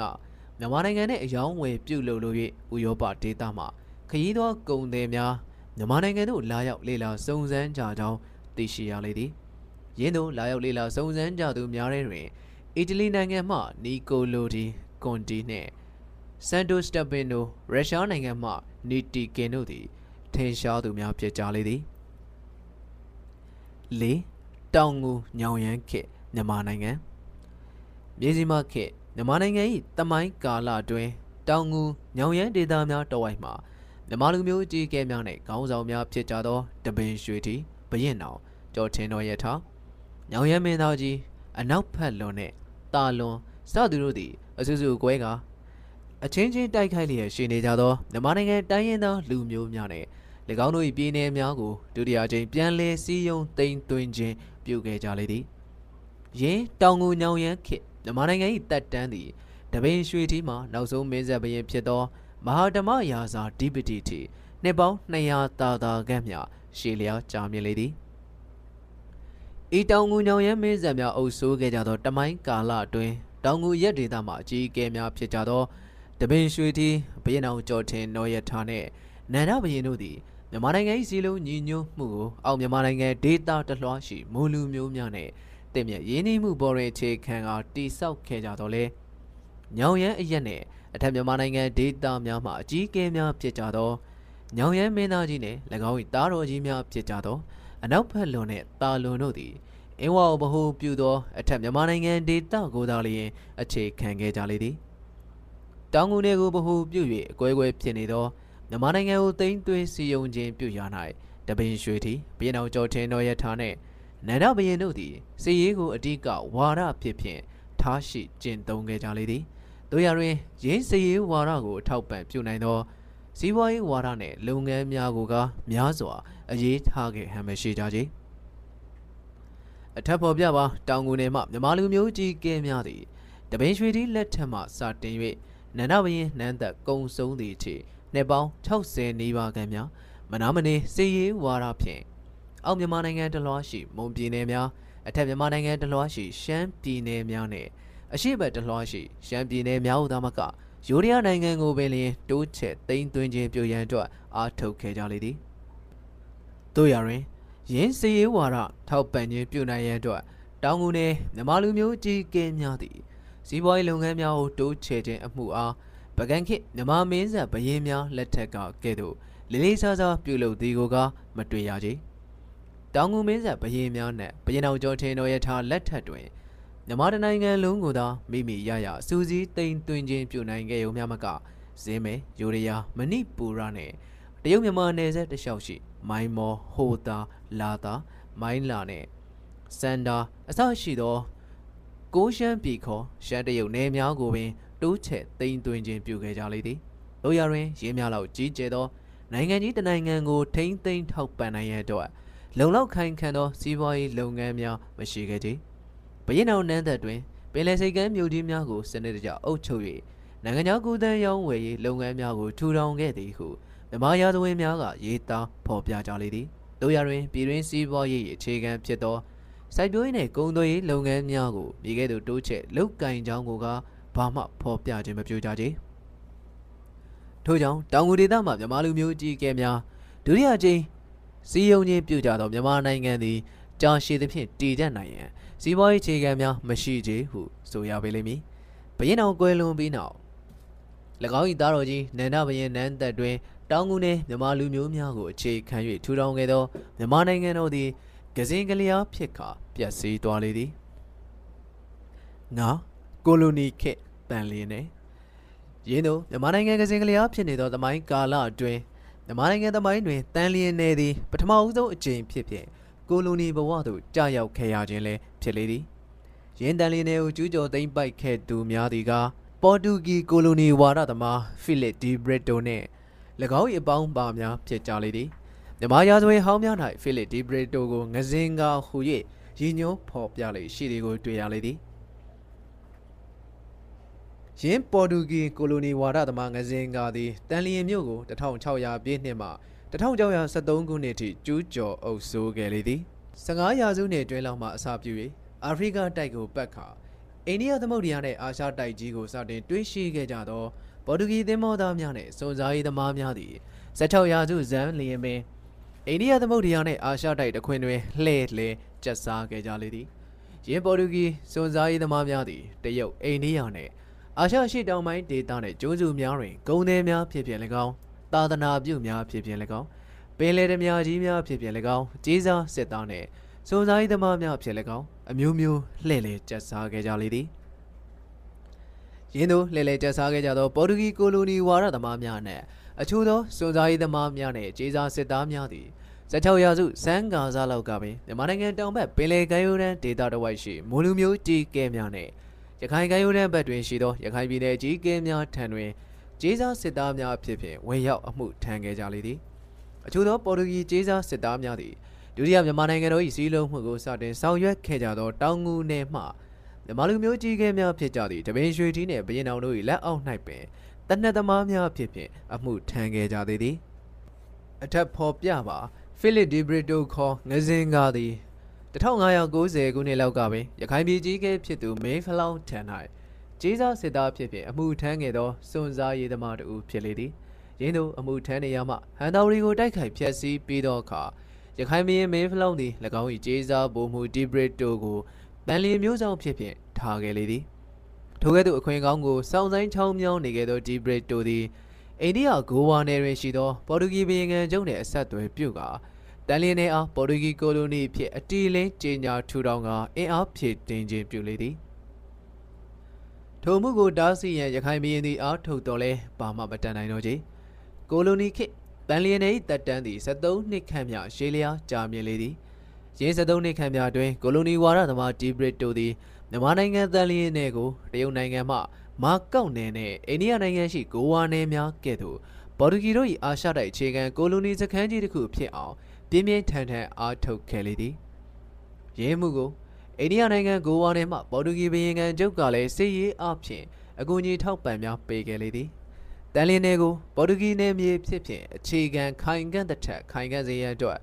ပရိယံများလှသောဒီဘရစ်တိုသည်မုဒ္ဓမဘတ်ရှိမိုးလူမျိုးကြီးကဲဖြစ်သူပညာတလာအား၎င်း၏သမီးကိုပင်ပေးအပ်ခါမဟာမိတ်ပြုလေသည်ရင်းတို့အခြေအနေတောင်တွင်ခိုင်ခန့်လာသည်နှင့်တပြိုင်နက်ကိုလိုနီဝါဒသမားဒီဘရစ်တိုသည်တန်လင်းနယ်ကိုဗဟုပြုသောအေယော်ရီမြဝကျွန်းပေါ်ဒေတာကြီးကို၎ င်း၏လက်အောက်ခံဖြစ်အောင်စီယုံသိမ်းသွင်းရန်စတင်ပြင်ဆင်လေသည်၎င်း၏အင်အားမှတောင်တင်းသလောက်တောင်တင်းလာပြီးဖြစ်၍ထိုကာလမြန်မာနိုင်ငံ၏နိုင်ငံခြားကုသန်းရောင်းဝယ်ရေးကိုပင်လျင်လက်ဝဲကြီးအုပ်မှန်းမသိအုပ်လာသည်ထို့မြသာလည်းမဟုတ်သည်ရိုင်းဆိုင်တန်းကျုံလာသောကိုလိုနီဝါဒသမားဒီဘရစ်တိုသည်၎င်း၏လက်အောက်ခံဖြစ်သောဗုဒ္ဓဘာသာဝင်မွန်မြမာလူမျိုးများကိုဇက်သွတ်သွင်းရန်အကြက်ကင်အကြမ်းဖတ်သောအမှုများကိုပင်ပြုလုပ်လိုသည် ဗုဒ္ဓဘာသာဝင်တို့၏ဖျားပထိုးများကိုလည်းဖျက်ဆီးကာဌာပနာပစ္စည်းများကိုအတင်းအဓမ္မယူငယ်လေသည်ဤနည်းဖြင့်လည်းကိုလိုနီဝါဒသမားဒီဘရစ်တိုသည်၎င်း၏ကိုလိုနီစနစ်နှင့်အုပ်ချုပ်မှုတို့ကိုတပ်ဆိုးရှည်နိုင်စေလိမ့်မည်ဟုတွက်ချက်ခြင်းပြုခဲ့ပုံရလေသည်ဤမြောက်နှင့်လည်းရောင်ရဲခြင်းမရှိနိုင်သောကိုလိုနီဝါဒသမားဒီဘရစ်တိုသည်1612ခုနှစ်တွင်၎င်း၏တမတ်ဖြစ်သူမုဒ္ဓမာမျိုးစားဗညာတလနှင့်ပူးပေါင်းကတောင်ငူနယ်ကိုပင်ကျူးကျော်တိုက်ခိုက်ခြင်းပြုလေသည် တောင်ငူဘရင်နတ်ရှင်တော်ကိုလည်းတန်လျင်သို့ခေါ်ဆောင်သွားလေသည်1600ခုနှစ်မှ1673ခုနှစ်အထိမြန်မာနိုင်ငံတန်လျင်နယ်သည်ပေါ်တူဂီကိုလိုနီဝါဒသမား၏အခြေခံစခန်းဖြစ်ဖြင့်73နှစ်နီးပါးခန့်မြကြာရောက်ခဲ့ရလေသည်1673ခုနှစ်တွင်ညောင်ရမ်းဒေသမှမြန်မာလူမျိုးကြီးကဲဖြစ်သူအနောက်ဘက်လွန်သည်တန်လင်းတွေကိုအခိုင်အခံ့အခြေခံစခန်းပြုလုပ်ခါမြန်မာနိုင်ငံအားစတင်ချင်းချောင်းလျက်ရှိသောဖိလစ်ဒီဘရစ်တိုအမှုပြုသော ပေါ်တူဂီကိုလိုနီဝါဒသမားများကိုတိုက်ခိုက်ချေမှုန်းပစ်လိုက်လေသည်အိန္ဒိယနိုင်ငံဂိုဝါနယ်ရှိပေါ်တူဂီဘီယံကန်ချုပ်ထံမှစစ်ကူပို့လိုက်သောစစ်သင်းမော90နဲ့4စင်းကိုလည်းတိုက်ခိုက်ဖျက်ဆီးခြင်းပြုလိုက်လေသည်1963ခုနှစ်ကမှအိန္ဒိယနိုင်ငံရှိပေါ်တူဂီကိုလိုနီဝါဒသမားများ၏အခြေခံစခန်းဖြစ်သောဂိုဝါနယ်ကိုအိန္ဒိယအစိုးရကရှင်းလင်းဖျက်သိမ်းခြင်းပြုလေရာမြန်မာလူမျိုးများ၏ပေါ်တူဂီကိုလိုနီဝါဒစံကြယ်ရေးစစ်ပွဲသည်နှစ်ပေါင်း350တိတိမျှပင်ရှေးကြနေလေသည် တောင်ငူဒေသမှမြန်မာလူမျိုးကြီးကဲများပြန်လည်သိမ်းသွင်းထူထောင်ခဲ့ကြသောမြန်မာနိုင်ငံ၏စီးလုံးညီညွတ်မှုသည်နန္ဒဘရင်လက်ထက်တွင်ကစင်ကလျားဖြစ်ခဲ့ရသည့်အကြောင်းကိုအထက်တွင်ဖော်ပြထားခဲ့ပြီးပြီ။တို့ရတွင်မြန်မာနိုင်ငံသည်ကြာရှည်သဖြင့်ထိုကဲ့သို့ကစင်ကလျားဖြစ်မနေကြ။အထက်မြန်မာနိုင်ငံညောင်ရမ်းဒေသမှမြန်မာလူမျိုးကြီးကဲများဖြစ်ကြသောညောင်ရမ်းမင်းသားကြီးအနောက်ဖက်လွန်နှင့်တာလွန်တို့သည်အချိန်နှဲငယ်တွင်မြန်မာနိုင်ငံ၏စီးလုံးငြိမ်သက်မှုကိုပြန်လည်ထိမ့်မှတ်ခြင်းပြုခဲ့ကြလေသည်။ညောင်ရမ်းမင်းသားကြီးသည်ဘ ရင်တော်ကျော်တင်တော်ရထား၏တားတော်တစ်ပါးဖြစ်လေသည်။၎င်း၏နောင်တော်နန္ဒဘရင်နန်းဆိုင်သောဟန်တော်ဝတီမပြတ်မီကပင်အထက်မြန်မာနိုင်ငံနှင့်အရှိတ်ရှမ်းပြည်တလွားကိုစူးစီးထားနှင်ပြီးဖြစ်လေသည်မိထီလာနှင့်ကြောက်စဲလေရင်းနယ်များကိုစီးပွားရေးဟာဖွံ့ဖြိုးတိုးတက်အောင်တိုးချဲ့စီရင်ထားပြီးလည်းဖြစ်လေသည်ထို့ကြောင့်အထက်မြန်မာနိုင်ငံအင်းဝမြို့ကိုဗဟိုပြု၍ကစင်ကလျားဖြစ်နေသောမြန်မာနိုင်ငံအားပြန်လည်ထိမ့်သိမ်းစူးစီးခြင်းအမှုကိုပြုလုပ်ရတွင်၎ င်း၏သားတော်ကြီးအနောက်ဖက်လွန်အတွက်အခြေခံများပြည့်စုံကောင်းမွန်နေခဲ့ခြင်းဖြစ်လေသည်ရင်းတို့ခမဲတော်နှင့်နောင်တော်လှုပ်သူတို့စူးစီးထိန်သိမ်းခြင်းပြုထားခဲ့သောမြန်မာနိုင်ငံကိုငြိမ်းချမ်းသာယာအောင်တိုးတက်ဖွံ့ဖြိုးအောင်ပြုလုပ်ဆောင်နိုင်ခဲ့သူကတာလွန်မင်းမင်ဖြစ်လေသည်တောင်ငူညောင်ရမ်းမင်းဆက်ဘရင်များအနက်တာလွန်မင်းနှင့်၎င်း၏စစ်တမ်းများအကြောင်းကိုမြန်မာရာဇဝင်ဟောင်းများ၌တခန္ဓနာရေးသားဖော်ပြလေရှိကြသည် မြေကြီးမခင်မြန်မာနိုင်ငံသမိုင်းတစ်လျှောက်တွင်မြန်မာနိုင်ငံကိုစိုးစံအုပ်ချုပ်ခဲ့ကြသောအခြားခြားသောမြန်မာမင်းဆက်ဘရင်များသည်ရင်းကဲ့သို့နိုင်ငံတော်၏အရက်ရက်အခြေအနေများကိုသိရှိနိုင်ရန်အတွက်စစ်တမ်းများကောက်ခံခြင်းပြုကြောင်းဖော်ပြထားသောအကြောင်းအရာများကိုမြန်မာရာဇဝင်ဟောင်းများ၌မတွေ့ရှိရကြ။လူရရင်တာလိုမင်းသည်မြန်မာနိုင်ငံ၏စီးပွားရေး၊ကုန်သွယ်ရေး၊အုပ်ချုပ်ရေး၊ကာကွယ်ရေးနှင့်ရည်ကြည်မှုဆိုင်ရာ အရက်ရက်အခြေအနေများကိုသိရှိနိုင်ရန်နှင့်ပြုပြင်နိုင်ရန်အတွက်ရင်းသူစစ်တမ်းများကောက်ခံခဲ့ခြင်းဖြစ်လေသည်။ထိုစစ်တမ်းများမှသိရှိရသောအချက်လက်နှင့်အရက်ရက်အခြေအနေများကိုကြည့်ရှု၍တာလုံမင်းသည်မြန်မာနိုင်ငံ၏နိုင်ငံရေးစီးပွားရေးကုန်သွယ်ရေးအုပ်ချုပ်ရေးကာကွယ်ရေးနှင့်ယဉ်ကျေးမှုဆိုင်ရာလုပ်ငန်းများကိုအမျှော်မြင်ရှိသောပကံခေတ်မြန်မာမင်းဆက်ဘရင်များကဲ့သို့ပြုပြင်တင်သည်တို့ကိုပြုပြင်၍တိုးချဲ့တန်သည်တို့ကိုတိုးချဲ့ခဲ့လေသည် မြန်မာရာဇဝင်ဟောင်းများ၌ပါလုံမင်းသည်ခြေတော်မျိုးကျွန်းတော်မျိုးများထံမှစီးကြက်ကောက်ခံသောအခွန်ဘန်နာတော်ငွေကိုများစွာစစ်စစ်သုံးဆွဲသည့်အကြောင်းနှင့်စည်းကမ်းစနစ်အလုံးရှိသည့်အကြောင်းများကိုအလေးထားရေးသားဖော်ပြတတ်ကြလေသည်။တာလုံမင်းနောက်အင်းဝါကိုဗဟုပြု၍မြန်မာနိုင်ငံတွင်ဆက်လက်စိုးစံကြသောညောင်ရမ်းမင်းဆက်ဘရင်များသို့မဟုတ်မြန်မာလူမျိုးကြီးကဲများသည်မြန်မာနိုင်ငံစည်းလုံးညီညွတ်မှုကိုဆက်လက်ထိန်းသိမ်းခြင်းပြုနိုင်ရန်အတွက်အမျှော်မြင်တဲ့တော်၎င်းအရေးချင်းတဲ့တော်၎င်းပြည့်စုံကြသူများမဟုတ်တော့ချေ မြန်မာရာဇဝင်ဟောင်းများ၏ရေးသားဖော်ပြချက်အရတာလုံမင်းကွယ်လွန်ပြီးနောက်၎င်းရရကိုဆက်ဆံခဲ့သောပင်တလင်းမင်းသည်တရုတ်နိုင်ငံမင်းမင်းဆက်ဘရင်၏တပ်ပြေးများမြန်မာနိုင်ငံတွင်သို့ကျူးကျော်ဝင်ရောက်ခါ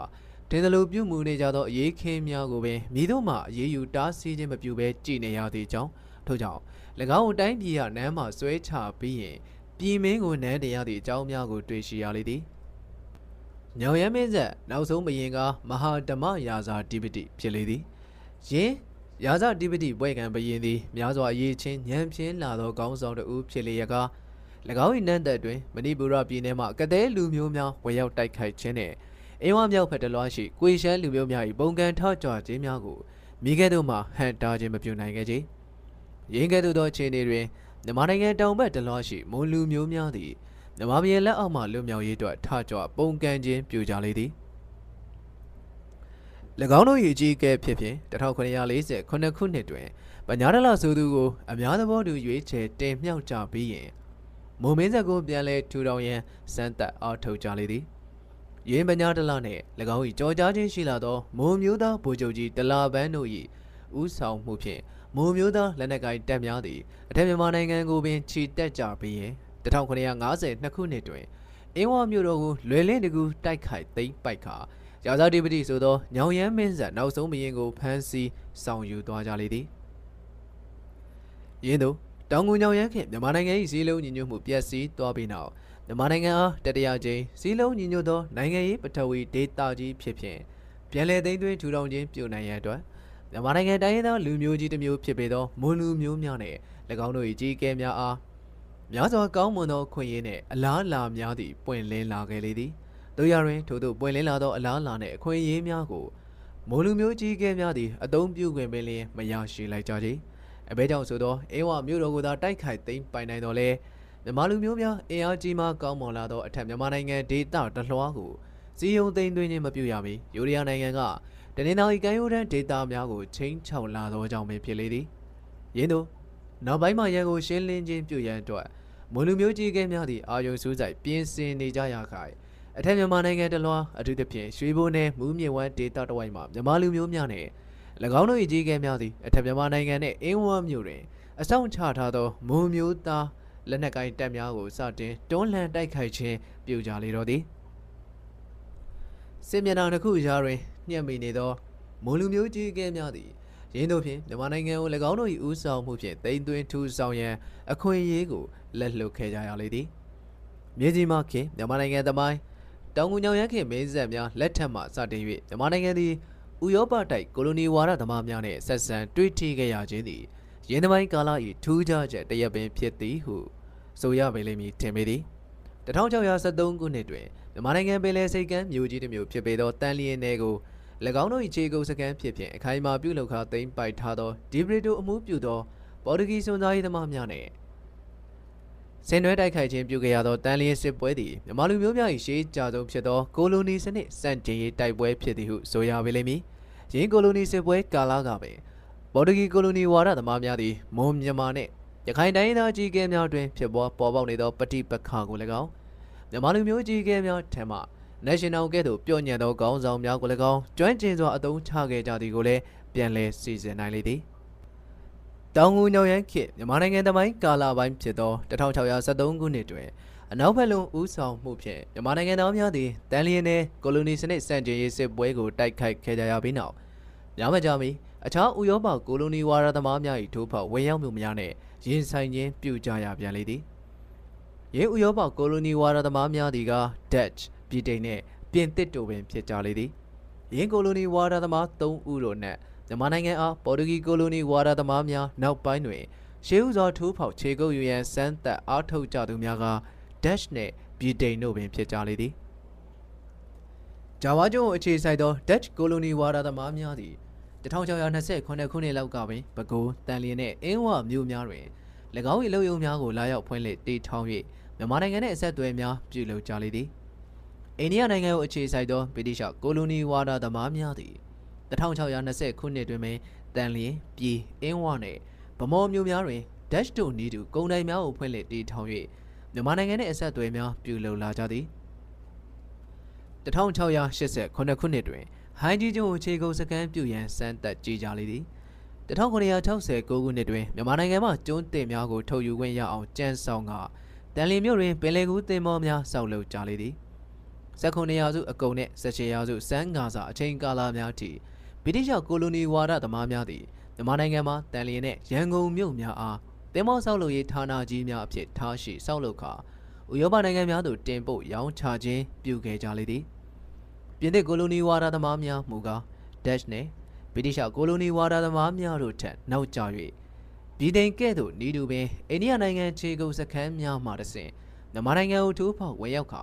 ၎င်းတွေခြေကုပ်စခန်းများရယူရန်အားထုတ်ကြသူများဖြစ်လေသည် ပြင်သစ်ကိုလိုနီဝါဒသမားများသည်၎င်းတို့၏အရှိအိန္ဒိယကုမ္ပဏီတိုက်ခွဲတစ်ခုကို1689ခုနှစ်လောက်တွင်မူတန်လျင်၌လာရောက်ဖွင့်လှစ်ခါအယောင်းဝယ်များပြုလုပ်ကြလေသည်၎င်းတို့သည်ဥရောပဒေသကိုဗဟိုပြုကာကမ္ဘာနှင့်အဝှမ်းတွင်ဗြိတိရှကိုလိုနီဝါဒသမားများနှင့်ရှင်ပြိုင်ဘက်များဖြစ်သည့်လျောက်တန်လျင်တွင်ပင်လယ်ကူးသင်္ဘောဆောက်လုပ်ရေးအလုပ်ယုံကြီးများကိုတိစောက်ကာမြန်မာနိုင်ငံမှဈေးပေါ်ပေါ်နှင့်အလွယ်တကူရရှိနိုင်သောကျွန်းတင်များဖြင့်ပင်လယ်ကူးသင်္ဘောများကိုဆောက်လုပ်ကြလေသည် ထို့နောက်နှစ်ပေါင်းများစွာဗီဒိန်နှင့်ရှင်ပြိုင်ကာရင်းပင်လယ်ကူးသင်္ဘောကြီးများကိုအိန္ဒိယနှင့်ဥရောပတိုင်းပြည်များသို့တင်ပို့ရောင်းချခြင်းပြုခဲ့လေသည်မြေစီမခင်မြန်မာနိုင်ငံတမိုင်းကာလာပိုင်းဖြစ်သောတောင်ငူညောင်ရမ်းမင်းဆက်များခေတ်ကတည်းကပင်ရှေးဥစွာပေါ်တူဂီကိုလိုနီဝါဒသမားများထို့နောက် Dutch ပြည်တိန်နှင့်ပြင်သစ်ကိုလိုနီဝါဒသမားများသည်မြမြန်မာနိုင်ငံ၌၎င်းတို့၏ခြေကုပ်စခန်းများရယူနိုင်ရေးအတွက်သူထံကရှင်ပြိုင်ထိုးဖောက်ဝင်းရောက်ခြင်းပြုခဲ့ကြလေသည် ပေါ်တူဂီကိုလိုနီဝါဒသမားများကိုမြန်မာတို့က19ရာစုနှစ်များစန်းကာစားလောက်ကပင်မြန်မာမြေမှရှင်းလင်းမောင်းထုတ်လိုက်ကြလေသည်ထို့ကြောင့် Dutch ဗီတိန်နှင့်ပြင်သစ်တို့သုံးဦးသည်ပေါ်တူဂီစွန်သားရေးသမားများထက်လိမ္မာပါနှက်စွာချင်းကပ်ထိုးဖောက်ခြင်းပြုလာကြလေသည်ရင်းတို့19ရာစုနှစ်များတွင် Dutch ဗီတိန်နှင့်ပြင်သစ်ကိုလိုနီဝါဒသမား၃ဦးတို့မြန်မာနိုင်ငံတွင်၎င်းတို့၏ခြေကုပ်စခန်းများအသီးသီးဖြင့်ရှိနေခဲ့ကြရမှ ကျန်ကိုလိုနီဝါဒသမား2ဦးတို့နှင့်မြန်မာနိုင်ငံတွင်ဆက်လက်ရှင်ပြိုင်ခြင်းပြုနိုင်ဟန်မရှိသော Dutch တို့သည်1689ခုနှစ်တွင်၎င်းတို့၏အလုယုံဆက်ယုံအစရှိသောခြေကုပ်စခန်းများနှင့်အဆက်အသွယ်များကိုရုပ်သိမ်းဖျက်တောက်ကာ၎င်းတို့၏မူလဗဟိုဌာနကြီးဖြစ်သောဂျာဝါကျွန်းသို့ပြန်လည်ဆုတ်ခွာသွားကြလေသည်ထို့ကြောင့်မြေစီမခေတ်မြန်မာနိုင်ငံသမိုင်းကာလတောင်ငူညောင်ရမ်းမင်းဆက်နှင့်မြန်မာနိုင်ငံ၏စီးလုံးညီညွတ်မှုပျက်စီးရသော18ရာစုဝက်လောက်တွင် မြန်မာနိုင်ငံ၌ပြင်သစ်နှင့်ပြည်ထောင်ကိုလိုနီဝါဒသမားနှစ်ဦးတို့သာလျှင်ရင်းတို့၏အလုယုံစက်ယုံများအဆက်အသွယ်များခြေကုပ်စခန်းများနှင့်ကြံရစ်လေသည်ရင်းကိုလိုနီဝါဒသမားနှစ်ဦးတို့ကြံရှိနေခြင်းကိုအကြောင်းပြု၍မြေစီမခေတ်မြန်မာနိုင်ငံသမိုင်းကာလ၏ကုန်းမောင်မင်းဆက်နှင့်တတိယကြိမ်မြန်မာနိုင်ငံ၏စီးလုံးညီညွတ်မှုကိုထူထောင်သိမ်းသွင်းခြင်းပြုရာတွင်၎င်းအနာဂတ်မြန်မာနိုင်ငံသမိုင်း၏ဖြစ်ပေါ်တိုးတက်မှုနှင့်အပြောင်းလဲများတွင်၎င်းတမျိုးတစ်ဖုံဖြစ်ပေါ်တိုးတက်ခြင်းနှင့်ပြောင်းလဲခြင်းများ ပေါ်ပေါက်လာရခြင်းလည်းဖြစ်လေသည်6ကုန်းမောင်ခေတ်မြန်မာနိုင်ငံမြေစီမခေတ်မြန်မာနိုင်ငံသမိုင်းကာလဖြစ်သောကုန်းမောင်ခေတ်မြန်မာနိုင်ငံ၏စီးလုံးညီညွတ်မှုတက်တန်းသည်နှစ်ပေါင်း80တာတာမျှသာကြာမြင့်လေသည်တောင်ငူညောင်ရဲမင်းဆက်များပျက်စီးသွားပြီးနောက်ကစင်ကလေးအားဖြစ်နေသောမြန်မာနိုင်ငံအားပြန်လည်သိမ်းသွင်း၍စီယုံထူထောင်သောမြန်မာလူမျိုးကြီးကဲဖြစ်သူဦးအောင်ဇေယမှအစပြု၍ ဘိုးတော်ဖျားနှင့်၎င်းတို့၏အဆက်အနွယ်အစရှိသောစင်ကူးမင်းဘာကြီးတော်ကုန်းမောင်မင်းဆက်ဘရင်များသည်ရင်းနှစ်ပေါင်း80တာတာခန့်အတွင်းစီယုံညီညွတ်သောကုန်းမောင်ခေတ်မြန်မာနိုင်ငံတော်သိမ်းသွင်းစီယုံကထိမ့်သိမ်းအုပ်ချုပ်ခြင်းပြုခဲ့ကြလေသည်တို့ရတွင်ဘာကြီးတော်နောက်ပိုင်းကုန်းမောင်မင်းဆက်ဘရင်များဖြစ်ကြသောတာယာဝတီမင်းပကံမင်းမင်းတုံမင်းနှင့်တီဘောမင်းအစရှိသောမြန်မာနိုင်ငံအကြီးအကဲဆိုသူများသည် မြေစီမခေတ်မြန်မာနိုင်ငံသမိုင်းတစ်လျှောက်လုံးမြန်မာနိုင်ငံတိုင်းရင်းသားလူမျိုးများထူထောင်ထိန်းသိမ်းခြင်းပြုခဲ့ကြသောမြန်မာနိုင်ငံ၏ပထဝီဒေတာကြီးတစ်ခုလုံးကိုဆက်လက်ထိန်းသိမ်းခြင်းစိုးစံခြင်းပြုနိုင်ကြသူများမဟုတ်တော့ချေထို့ကြောင့်ကုန်းမောင်ခေတ်မြန်မာနိုင်ငံသမိုင်းကိုပင်ကိုလိုနီခေတ်မတိုင်မီနှင့်နောက်ပိုင်းဟူ၍ပိုင်းခြားသင့်သည်ဟုထင်မြင်မိပေသည်။ဘာကြီးတော်မတိုင်မီကုန်းမောင်ခေတ်မြန်မာနိုင်ငံသည် မြေစီမခေတ်မြန်မာနိုင်ငံသမိုင်း၏ကာလာပိုင်းခြားတွင်၌ထဲသွင်းခြင်းပြုနိုင်လိမ့်မည်ဖြစ်တော်လဲဘာကြီးတော်နောက်ပိုင်းကုန်းမောင်ခေတ်မြန်မာနိုင်ငံဟူမူကားကိုလိုနီခေတ်မြန်မာနိုင်ငံသမိုင်း၏ကာလအပိုင်းခြားတွင်၌ထဲသွင်းခြင်းပြုရလိမ့်မည်ခြင်းပေသည်အခြေခံအဖြစ်လဲဘာကြီးတော်မတိုင်မီကုန်းမောင်ခေတ်မြန်မာနိုင်ငံသမိုင်း၏ဖြစ်ပေါ်တိုးတက်မှုသည်မြေစီမခေတ်သမိုင်း၏ဖြစ်ပေါ်တိုးတက်မှုအတွင်း၌သာရှိသည်ကိုတွေ့ရလေသည် တို့ရတွင်ဘာကြီးတော်နောက်ပိုင်းကုန်းမောင်ခေတ်မြန်မာနိုင်ငံသမိုင်း၏ဖြစ်ပေါ်တိုးတက်မှုပြောင်းလဲမှုများသည်အခြေခံအဖြစ်ကိုလိုနီသမိုင်း၏ဖြစ်ပေါ်တိုးတက်မှုနယ်နိမိတ်အတွင်း၌သာလျှင်ဖြစ်လေသည်မြန်မာနိုင်ငံပထမကိုလိုနီစစ်ပွဲကိုတိုက်ခိုက်ခဲ့ခြင်းတုန်းကသာလျှင်ရင်းစစ်ပွဲအားအဆုံးသတ်သော Rendezvous စာချုပ်ကိုဗြိတိရှကိုလိုနီဝါဒသမားများသည်နှစ်ဦးနှစ်ဖက်ချုပ်ဆိုခဲ့ကြသေးတော်လဲမြန်မာနိုင်ငံဒုတိယကိုလိုနီစစ်ပွဲအပြီးတွင် အိန္ဒိယနိုင်ငံဗြိတိရှဘယင်ကန်ချုပ်ကလော့ဒါလဟိုဇီနှင့်မြန်မာနိုင်ငံဆိုင်ရာဗြိတိရှမဟာဝန်ရှင်တော်မင်းဆာအာဒါဖယ်ရာတို့သည်နှစ်ဦးနှစ်ဖက်သဘောတူသောစာချုပ်ကိုချုပ်ဆိုခြင်းမပြုယုံမျှသာမကအောက်မြန်မာနိုင်ငံပဲခူးတိုင်းဒေသကြီးတတိုင်းလုံးကို၎င်းတို့သဘောတစ်ခုတည်းနဲ့သိမ့်ပိုက်ကြောင်းကြေညာကဗြိတိရှမြန်မာနိုင်ငံနဲ့အထက်မြန်မာနိုင်ငံတို့၏နယ်နိမိတ်မြင်းချောင်းကိုလည်း၎ င်းတို့၏သဘောတစ်ခုတည်းနဲ့သတ်မှတ်ရေးဆွဲခြင်းပြုခဲ့ကြလေသည်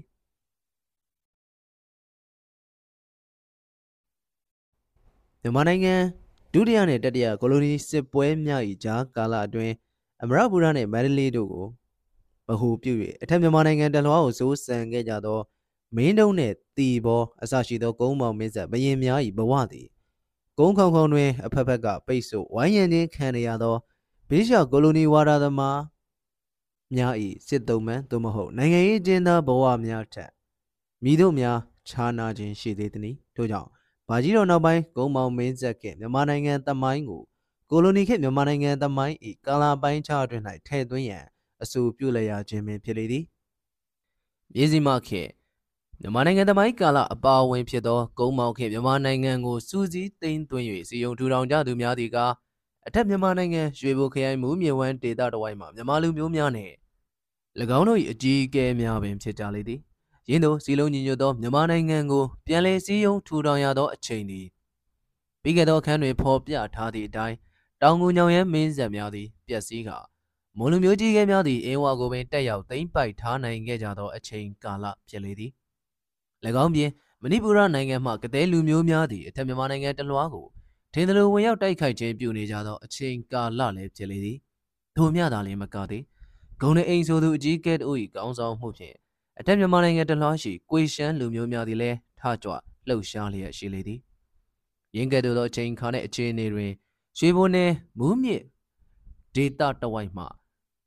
မြန်မာလူမျိုးများနဲ့၎င်းတို့၏ကြီးကဲများသည်ကုန်းမောင်ခေတ်မြန်မာနိုင်ငံတော်ကိုစီးယုံထူထောင်ခဲ့ကြခြင်းဖြစ်လေသည်။ဆက်ရှိရာစုခေတ်နောက်ပိုင်းတွင် မိမိတို့တပ်ဆိုင်ရာကြီးကဲများနဲ့ခေါင်းဆောင်များသည်သည့်ဥဆောင်မှုကိုခံယူခဲ့ကြသောမွန်နှင့်မြန်မာလူမျိုးများ၏ပဋိပက္ခသည်မြန်မာနိုင်ငံကိုပြန်လည်သိမ်းသွင်းထူထောင်ရာတွင်နိုင်ငံရေးခေါင်းဆောင်မှုနှင့်လွှမ်းမိုးမှုများကိုရှင်ပြိုင်အားထုတ်ခြင်းပြုကြသောပဋိပက္ခမျှသာလျှင်ဖြစ်လေသည်။ယင်းကာလကမြန်မာလူမျိုးများ၏ကြီးကဲများသည်ကဦးအောင်စရာမိသားစုနှင့်၎င်း၏ရဲဘော်6ကျိတ်တို့ဖြစ်ကြလျက်မွန်လူမျိုးများ၏ကြီးကဲများဘက်မှတမိန်ထောဗညာတလနှင့် တလာပန်းတို့သည်ထင်ရှားသူများဖြစ်ကြလေသည်ဦးအောင်စရာနှင့်မြန်မာလူမျိုးကြီးကဲများသည်ရွှေဘုံနယ်မူးမြင့်ဝမ်း၏စီးပွားရေးကိုအားပြုကာရှေးဦးစွာဂုံနေအိမ်ဦးဆောင်လျက်ရှိသောကိုရှမ်းလူမျိုးများ၏ထကြွလှုပ်ရှားမှုကိုနှိမ်နင်းခြင်းပြုလေသည်ထို့နောက်မွန်ဘိုချုပ်ကြီးတလာပန်းကိုအေဝါမှတိုက်ခိုက်နှင်ထုတ်ခြင်းပြုလေသည်ယင်းတို့အထက်မြန်မာနိုင်ငံတလောကိုသိမ်းသွင်းမိရင်ပင်မိုးနဲ့မြန်မာတို့၏ပဋိပက္ခနေရာတွင်ကြားနေကစောင့်ကြည့်နေကြကြသော ရှမ်းကုန်းမြင့်မြင့်ဒေသတော်မှရှမ်းလူမျိုးကြီးကဲများသည့်ဦးအောင်စေရအမှုပြုသောမြန်မာလူမျိုးများနှင့်ဆက်ဆံပူးပေါင်းခြင်းပြုလာကြသည်အထက်မြန်မာနိုင်ငံနှင့်ရှမ်းကုန်းမြင့်မြင့်တို့ကိုသိမ်းသွင်းစည်းရုံးမိရင်ပင်ဦးအောင်စေရနှင့်မြန်မာလူမျိုးအကြီးအကဲများ၏နိုင်ငံရေးစီးပွားရေးနှင့်ကာကွယ်ရေးအခြေအနေသည်တည်တည်သားသားပင်တိုးတက်ကောင်းမွန်လာလေသည်အထက်မြန်မာနိုင်ငံအင်းဝမြို့တော်ကိုမွန်တို့လက်ဝဲမှမြန်မာများပြန်လည်တိုက်ခိုက်သိမ်းပိုက်ခြင်းပြုနိုင်သော1953ခုနှစ်မှ မွန်တို့၏မင်းနေပြည်ဖြစ်သောဟန်တော်ရီမြို့တော်ကြာဆုံးခဲ့ရသော1958ခုနှစ်အထိမိုးမြမစစ်ပွဲသည်9နှစ်ကြော်ကြော်6နှစ်နေပါခန့်မျှကြာမြင့်လေသည်မွန်လူမျိုးကြီးကဲများသည်အင်းဝမြို့အားမြမကြီးကဲများကတိုက်ခိုက်သိမ်းပိုက်လိုက်ကြခြင်းကိုလက်တုံပြန်ရန်အတွက်1954ခုနှစ်တွင်အိမ်ရှိဥပယာစာနှင့်ဗိုလ်ချုပ်ကြီးတလာပန်းတို့ကဦးဆောင်ကအင်အားကြီးမှလှသောကြီးတဲ့ရေးတမ်းများဖြင့်ထပ်မံတိုက်ခိုက်ခြင်းပြုကြလေသည်။ တို့ရတွင်မူလူမျိုးကြီးကဲများသည်အထက်မြန်မာနိုင်ငံအားပြန်လည်ခြေကုပ်ယူ၍မရတော့ကြ။အထက်မြန်မာနိုင်ငံရွေဘိုခရိုင်ကြောင်မြောင်းနယ်မှစတင်လျက်ရန်ကုန်နှင့်တန်လျင်တို့ထိအေရီမြေတောင်းတစ်လျှောက်တွင်မိုးနှင့်မြန်မာလက်နက်ကိုင်းတပ်များသည်ကြီးမားပြင်းထန်သောတိုက်ပွဲများကိုဆင်နွှဲတိုက်ခိုက်ခြင်းပြုခဲ့ကြလေသည်။စီလုံးညီညွတ်သောမြန်မာနိုင်ငံတော်ကိုသူထံကအရှင်ပြိုင်ဦးဆောင်တီထောင်နိုင်ခြင်းပြုရန်မှုအတွက်မွန်နဲ့မြန်မာကြီးကဲများသည်၎ င်းတို့အသီးသီးတွင်ရှိရှိသမျှသောအားအင်များကိုဖြစ်ညစ်တိုက်ခိုက်ခဲ့ကြခြင်းလည်းဖြစ်တန်ရသည်။1955ခုနှစ်တွင်မွန်လူမျိုးများ၏အခြေခံဒေသနှင့်မျိုးပြကြီးဖြစ်သောရန်ကုန်ကို၎င်း1956ခုနှစ်တွင်တန်လျင်ကို၎င်း1850ခုနှစ်တွင်ဟန်တာဝရီကို၎င်းမြန်မာတို့ဟာသိမ့်ပိုက်ခြင်းပြူကြလေသည်။ယင်းတို့ဦးအောင်စေရအမှုပြုသောမြန်မာလူမျိုးအကြီးကဲများသည်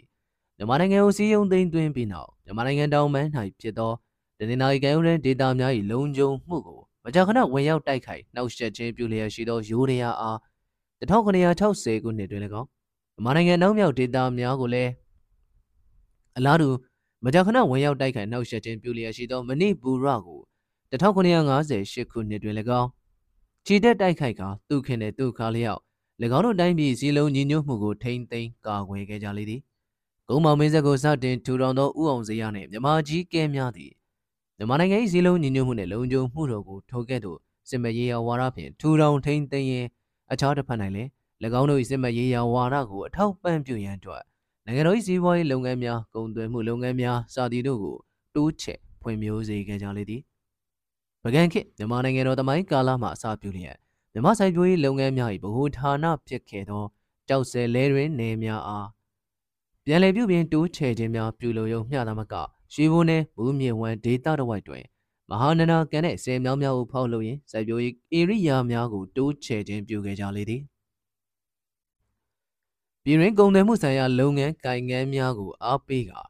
ပြည်ပဆိုင်ရာကုသရေးဝယ်လုပ်ငန်းများကိုလည်း၎င်းတို့ကိုယ်တိုင်တက်ကြက်မှတ်မှတ်ဆောင်ရွက်ခြင်းပြုခဲ့ကြလေသည်ထိုချိန်ကပြည်တိုင်နိုင်ငံဒုတိယမြောက်ဂျော့ဘရင်ထံ1956ခုနှစ် အေဗီလရက်စွဲနှင့်မြန်မာလူမျိုးများ၏အကြီးအကဲဖြစ်သူဦးအောင်စေရကအကြောင်းကြားပေးပို့ခဲ့သောစာတွင်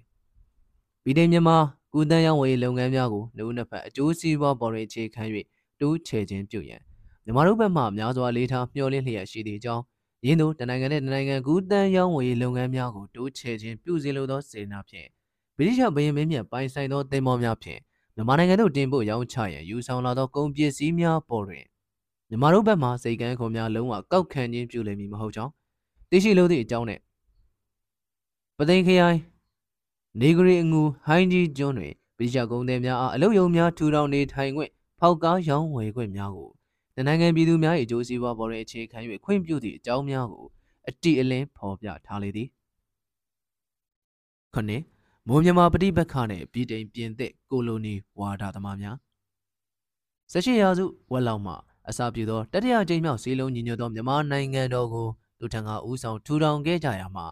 မိုးနဲ့မြန်မာလူမျိုးအကြီးအကဲများကြားတွင်ပေါ်ပေါက်ခဲ့သောပဋိပက္ခကိုပြီးခဲ့သည့်အခန်းတွင်ဖော်ပြထားခဲ့သောပြင်သစ်နယ်ပြည်တိန်ကိုလိုနီဝါဒသမားနှစ်ဦးတို့သည်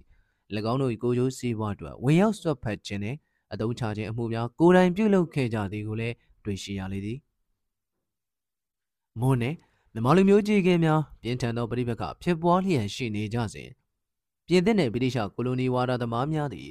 အမေရိကန်ကုန်းမြင့်နှင့်အာရှကုန်းမြင့်များတွင်၎င်းအက်တလန်တိတ်နှင့်အိန္ဒိယသမုဒ္ဒရာရေပြင်များတွင်၎င်းဥရောပကုန်းမြင့်နှင့်အာဖရိကမြောက်ပိုင်းဒေသများတွင်၎င်းသူထံကတကူဩဇာကြီးမားရေးအတွက်1956ခုနှစ်မှ1963ခုနှစ်ထိခုနှစ်နှစ်များရှည်လျားကြာမြင့်သောစစ်ပွဲကြီးကိုမြမအနှံပြားတွင်ပြင်းပြင်းထန်ထန်တိုက်ခိုက်လျက်ရှိကြလေသည်ထို့သောကမ္ဘာအနှံပြားတွင်စစ်မျက်နှာဖွင့်က ပြင်းပြင်းထန်ထန်တိုက်ခိုက်နေကြသောပြင်သစ်နှင့်ဗြိတိရှကိုလိုနီဝါဒသမားနှစ်ဦးတို့၏စစ်ပွဲသည်မြန်မာနိုင်ငံအပါအဝင် အာရှဒေသတစ်ဝိုက်သို့လည်းကူးဆက်ပြန်ပွားလာခဲ့လေသည်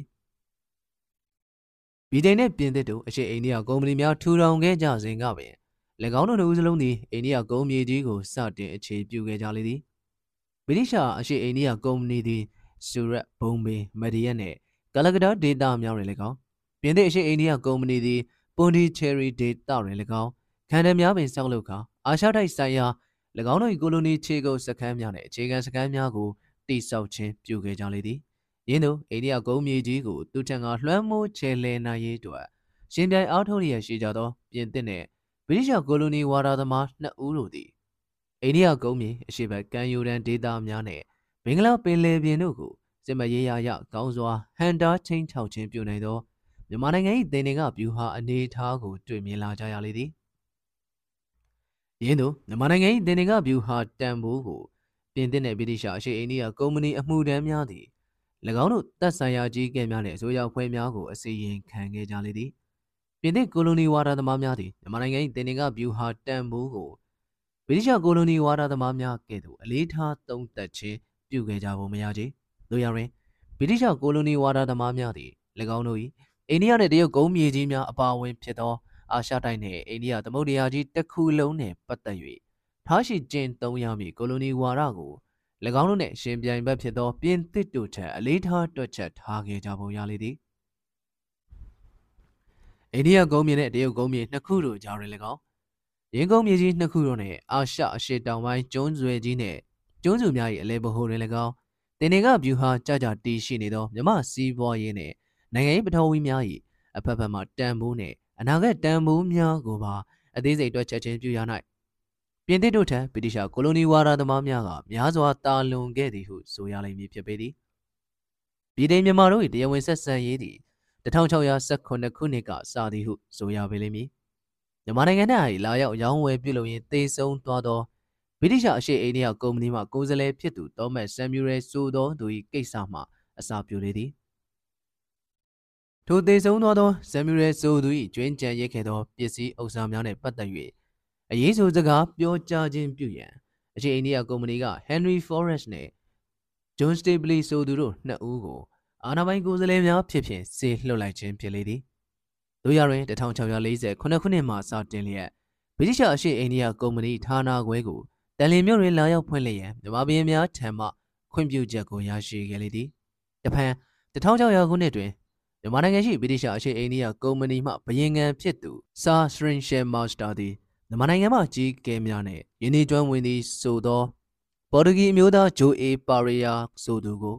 ဗီဒင်မြန်မာကူတန်ရောင်းဝယ်ရေးတိုးချဲ့ရေးအတွက်စကားကမ်းလှမ်းပြောဆိုရန်စေလွှတ်ခဲ့လေသည်1684ခုနှစ်တွင်လည်းဗြိတိရှအမျိုးသားကုန်သည်ကြီးတဦးဖြစ်သူကပတိန်ပီတာဒေါ့ချ်ဆိုသူကိုထပ်မံစေလွှတ်လိုက်ပြန်သည်ကပတိန်ဒေါ့ချ်ကိုစေလွှတ်ရာတွင် ဗြိတိရှကိုလိုနီသမားများသည်မြန်မာနိုင်ငံနှင့်တာမန်ကူတန်ရောင်းဝယ်ရေးကိစ္စအတွက်သာမဟုတ်တော့ချေမြန်မာနိုင်ငံဗမာမြို့တွင်ကုမ္ပဏီဌာနခွဲတစ်ခုကိုဖွင့်လှစ်ပြီးနောက်တရုတ်ပြည်ကြီးနှင့်ပါကူတန်ရောင်းဝယ်ရန်အထိပြင်ဆင်လာကြခြင်းဖြစ်လေသည်တို့ကြတွင်ပြည်ထောင်မြန်မာဆက်ဆံရေးသည်မြန်မာနိုင်ငံ၌အလုံယုံများကုန်တိုက်ခွဲများဖွင့်လှစ်ခြင်းနဲ့ဘာမှပိုမိုခြင်းမရှိခဲ့ကြ။တို့ရတွင်73ရာစုနှစ်များကုန်ကန်နီးတွင်ဗြိတိရှကိုလိုနီဝါဒသမားများသည်မြန်မာနိုင်ငံအားကူတန်ရောင်းဝယ်ရေးတိုးချဲ့ပြုလုပ်ရန် ဇီဝရေးပထဝီဒေတာကြီးတစ်ခုထက်နိုင်ငံရေးပထဝီဒေတာကြီးဖြစ်ဖြစ်မှသုံးသက်ခြင်းပြုလာကြလေသည်။ထို့ကြောင့်လည်း1686ခုနှစ်တွင်မြန်မာနိုင်ငံ၏စစ်မှတ်ရေးရာအရအချက်ချာကြလာသောဟိုင်းကြီးကျွန်းကိုခြေကုပ်စကန်ပြုလို့ရန်ပထမအကြိမ်စမ်းသပ်အားထုတ်လာခဲ့ခြင်းဖြစ်လေသည်တို့ရတွင်ထိုချိန်ကအိန္ဒိယနိုင်ငံတွင်ဗြိတိရှကိုလိုနီဝါဒသမားများ၏ခြေကုပ်သည်စိတ်ချရလောက်အောင်ခိုင်မြဲခြင်းမရှိလာသေးသည့်အတွက် မြန်မာနိုင်ငံဟိုင်းကြီးကျွန်းအား၎င်းတို့၏ခြေကုပ်စကန်ပြုလုပ်ရေးအစီအစဉ်ကိုနှစ်ပေါင်း90နီးပါးခန့်မြဆိုင်းငံ့ထားရလေသည်အထူးသဖြင့်အထက်တွင်ဖော်ပြခဲ့သည့်အတိုင်းပြည်တိုင်ပြင်တစ်တို့၏ခုနှစ်နှစ်ကြာမြတိုက်ခိုက်ခြင်းပြုခဲ့သောစစ်ပွဲကာလကြာမှမြန်မာနိုင်ငံမှဗြိတိရှအခြေအိန္ဒိယကုမ္ပဏီအာဏာပိုင်များသည်မြန်မာနိုင်ငံအားပြည်တည်နည်းနှင့်ထိုးဖောက်ဝင်ရောက်၍ခြေကုပ်ယူရန်ဆုံးဖြတ်လိုက်ကြခြင်းလည်းဖြစ်လေသည်ထိုချိန်ကာလပိုင်းများကဗြိတိရှအခြေအိန္ဒိယကုမ္ပဏီအမှုတန်းတဦးဖြစ်သူ ဒါရင်ဘဲဆိုသူ၏အခြေတိုင်းအစီရင်ခံစာတွင်မြန်မာနိုင်ငံဟိုင်းကြီးကျွန်းကိုဖြစ်တည်နည်းနှင့်ကုမ္ပဏီအခြေခံစခန်းဖြင့်သိမ်းပိုက်ပြုလုပ်ရန်1953ခုနှစ်တွင်ဆုံးဖြတ်ကြောင်းဖြင့်အတီလင်းဖော်ပြထားလေသည်အလားတူပင်ဗြိတိရှအရှေ့အိန္ဒိယကုမ္ပဏီဘယင်ငံဖြစ်သူ Saunders ၏ဟိုင်းဒီကျွန်းတွင်ဥရောပကိုလိုနီထူထောင်ခဲ့စဉ်ကအမည်ရှိသောစာတမ်းတွင်လည်းမြန်မာနိုင်ငံဟိုင်းကြီးကျွန်းကိုကုတန်ရောင်းဝေရှုထောင်ထက်စစ်မရေးရာရှုထောင်ဖြင့် အလေးထားခဲ့ကြောင်းကိုအတီလင်းရေးသားဖော်ပြထားလေသည်ဟိုင်းကြီးကျွန်းကိုဗြိတိရှအိန္ဒိယကုမ္ပဏီကတင်နေကဗျူဟာကြကြသိမ့်ပိုက်ထားလိုက်နိုင်ခြင်းအပြင်မြန်မာနိုင်ငံ၏ကုသရောင်းဝယ်ရေးသွေးကြောကြီးကိုသာလျှင်ချုပ်ကိုင်းထားရှိနိုင်ုံမျှမဟုတ်ဘဲမြန်မာနိုင်ငံရှိဗြိတိရှတို့၏နိုင်ငံရေးတကူဩဇာများထူထောင်နိုင်မည်အပြင်ပြင်သစ်တို့၏ရန်ကိုလည်းစိတ်ချလက်ချပိတ်ဆို့ဟန်တားထားနိုင်ပြီးဖြစ်လိမ့်မည်ဟုလည်းရေးသားဖော်ပြထားလေသည်ထို့ကြောင့်အိန္ဒိယကုန်းမြေနှင့်တရုတ်ကုန်းမြေနှစ်ခုတို့ကြားတွင်၎င်း ရင်းကုန်းမြေကြီးနှစ်ခုတို့နှင့်အာရှရှေ့တောင်ပိုင်းကျွန်းဆွယ်ကြီးနှင့်ကျွန်းစုများ၏အလဲဘိုးတွင်၎င်းတင်နေကဗျူဟာကြကြတည်ရှိသောမြမစီးပွားရေးနဲ့နိုင်ငံရေးပထဝီများ၏အဖက်ဖက်တန်ဖိုးနဲ့အနာဂတ်တန်ဖိုးများကိုပါအသေးစိတ်တွက်ချက်ခြင်းပြုရ၌ပြင်သစ်တို့ထက်ဗြိတိရှကိုလိုနီသမားများကများစွာတာလွန်ခဲ့သည်ဟုဆိုလိုခြင်းပဲဖြစ်လေသည်အထက်တွင်ဖော်ပြထားခဲ့သည့်အတိုင်းဇီလုံညီညွတ်သောတတိယမြန်မာနိုင်ငံတော်ကိုသူ့ထံကဦးဆောင်၍တိမ်တွင်ထူထောင်နိုင်ရေးအတွက် မွန်နဲ့မြန်မာလူမျိုးကြီးကဲများသည်ပြင်းပြင်းထန်ထန်ပြိပခပြက်ပွားလျက်ရှိနေကြစဉ်ဗြိတိရှကိုလိုနီဝါဒသမားများလောက်လက်နက်မစုံသောပြင်သစ်ကိုလိုနီဝါဒသမားများသည်တန်လျိုအခြေကုပ်ယူကာမွန်လူမျိုးကြီးကဲများဘက်မှတီတီလင်းလင်းအားပေးအားမြောက်ပြုခဲ့ကြသည်ဟုသာတွေ့ရှိရလေသည်တို့ရတွင်ဗြိတိရှကိုလိုနီဝါဒသမားများကထို့သို့မဟုတ်ချေမွန်နဲ့ညီမလူမျိုးကြီးကဲများသူမသားငါမသားအပြင်းထန်တိုက်ခိုက်လျက်ရှိနေကြစဉ် ဂျားနေသည့်ဟန်ကိုပြ၍နှစ်ဖက်စလုံးမှအကြီးကဲများကိုလက်သိပ်ထိုး၍မိတ်ဖွဲခဲ့ကြသည်ထို့နှုတ်ဦးနှင့်မြည်သူနိုင်နိုင်၎င်း၏လူကြီးဖြစ်လိမ့်မည်ပင်မဟုတ်သလော1955ခုနှစ်တွင်ဗြိတိရှအရှေ့အိန္ဒိယကုမ္ပဏီအာဏာပိုင်များသည်နမကြီးကဲဖြစ်သူဦးအောင်စရနှင့်မိတ်ဖွဲ့ရန်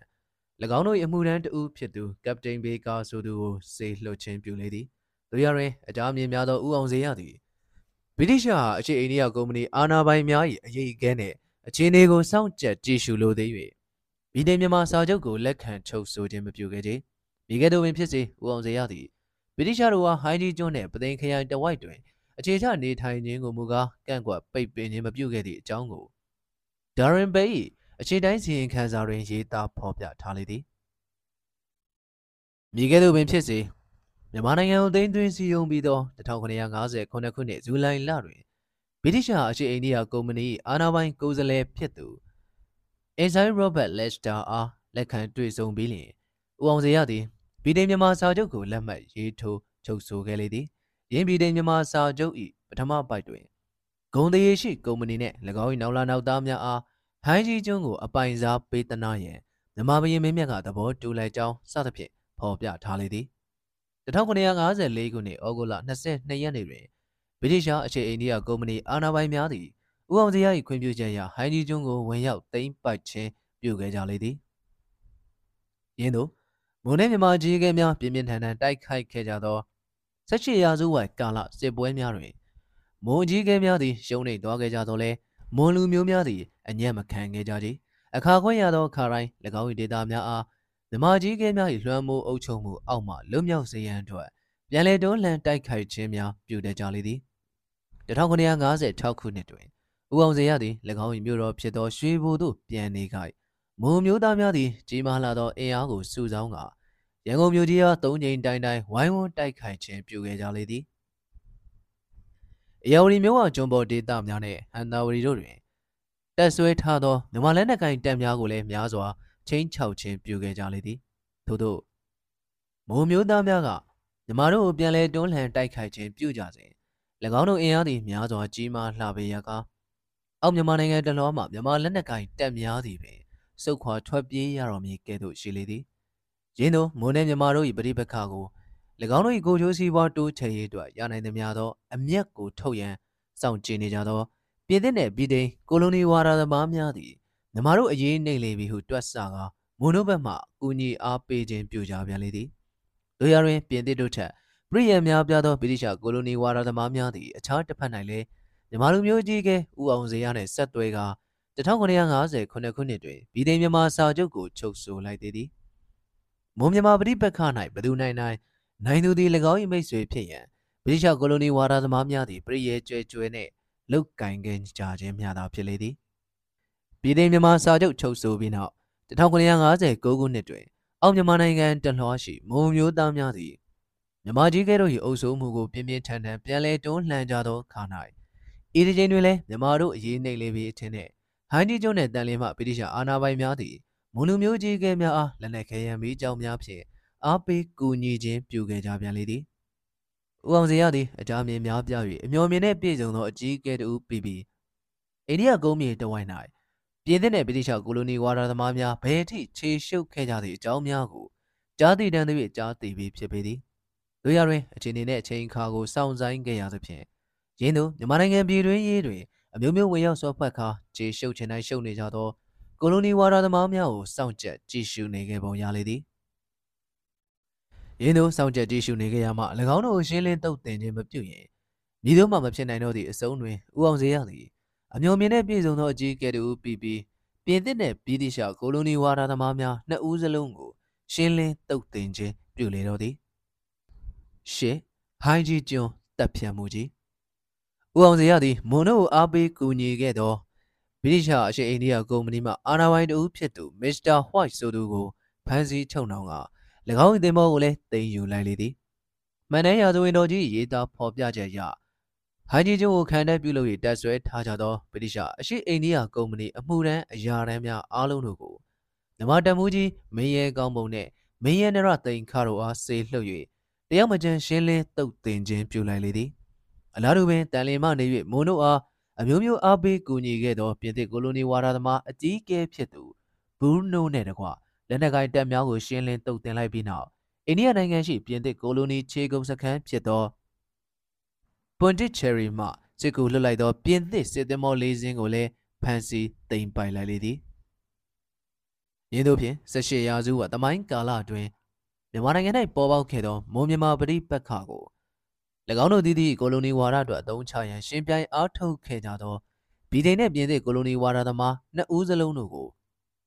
မြမကြီးကဦးအောင်စေရသည်အမျိုးမြင့်ကြီးစွာဖြင့်ရှင်းလင်းတုတ်တင်ခြင်းပြုခဲ့လေသည် ရင်းတို့မိမိတိုင်းပြည်အချုပ်အခြာအာဏာကိုထိမ့်သိမ်းကာကွယ်ခြင်းပြုခဲ့သောအမှုနှင့်ပတ်သက်၍ဗြိတိရှအရှိအိန္ဒိယကုမ္ပဏီအမှုရန်ရာထမ်းများနှင့်ဗြိတိရှကိုလိုနီသမိုင်းဆရာကြီးများကဟိုင်းကြီးကျွန်းတပ်ဖြတ်မှုကြီးဟုခေါင်းစည်းတက်ခါမြမတို့ဘက်သို့တစ်ဖက်သက်အစိုးချ၍စာတမ်းမြောင်များရေးသားထုတ်ဝေခဲ့ကြရုံမျှမကကိုလိုနီခေတ်ပညာရေးကာလအကြောင်းသုံးစာအုပ်များဖြစ်ဖြစ်ပင်ပြဋ္ဌာန်းခြင်းပြုခဲ့ကြလေသည်ဦးအောင်စေရအမှုပြုသောမြမကြီးကဲများသည် နှုံးနှစ်ဖက်အကျိုးစီးပွားပေါ်တွင်အခြေခံသောဗီဒိန်မြန်မာနပြည်တော်ကူတန်းရောင်းဝယ်မှုနှင့်ဆက်ဆံရေးကိုအစဉ်တစ်ဖြင့်လိုလားလက်ခံခဲ့ကြောင်းအထင်ရှားပြသခဲ့ကြလေသည်တို့ရတွင်တစ်ဖက်သက်အကျိုးစီးပွားကိုသာကြည့်၍ကူတန်းရောင်းဝယ်ခြင်းများနှင့်ဆက်ဆံခြင်းများကိုကအဘေတို့လက်ခံနိုင်ပါမည်နီဗြိတိရှအရှေ့အိန္ဒိယကုမ္ပဏီကိုစားအင်ဆိုင်ရောဘတ်လစ်တာက၎င်းမြန်မာနိုင်ငံအစိုးရကိုစားဦးအောင်စေရက၎င်း1959ခုနှစ်ကပထမအဆုံးကျင်းချုပ်ဆိုလက်မှတ်ရေးထိုးခဲ့ကြသော ဗီဒိန်မြန်မာစာချုပ်၌နှုတ်တစ်ဖက်အကျိုးစီးပွားပေါ်တွင်အခြေခံသောကူတန်းရောင်းဝယ်ရေးနှင့်ဆက်ဆံရေးများကိုပြုလုပ်ရန်မြန်မာတို့ကဟိုင်းကြီးကျွန်းကိုဗီဒိန်အားပေးအပ်ခဲ့သည်မှာထင်ရှားလာပေသည်တို့ရတွင်ဗီဒိန်သည်ဟိုင်းကြီးကျွန်းကိုမြန်မာနိုင်ငံအားချိန်ချောက်ရန်၎င်း၏အခြေခံစခန်းဖြစ်ဖြစ်၎င်းမြန်မာနိုင်ငံ၏ပြည်တွင်းရေးတွင်ဝင်ရောက်ဆွတ်ဖက်ရန်ဗဟုဌာနဖြစ်ဖြစ်၎င်းမြန်မာနိုင်ငံ၏နိုင်ငံခြားကိုယ်တန်းရောင်းဝယ်ရေးကိုချုပ်ကိုင်ချဲလဲရန်၎င်း၏ပင်လယ်စိတ်ကမ်းဌာနကြီးဖြစ်၎င်းတစ်ဖက်သက်အသုံးချခဲ့သည်မှာ များစွာထင်ရှားလှသောကိစ္စကြီးဖြစ်လေသည်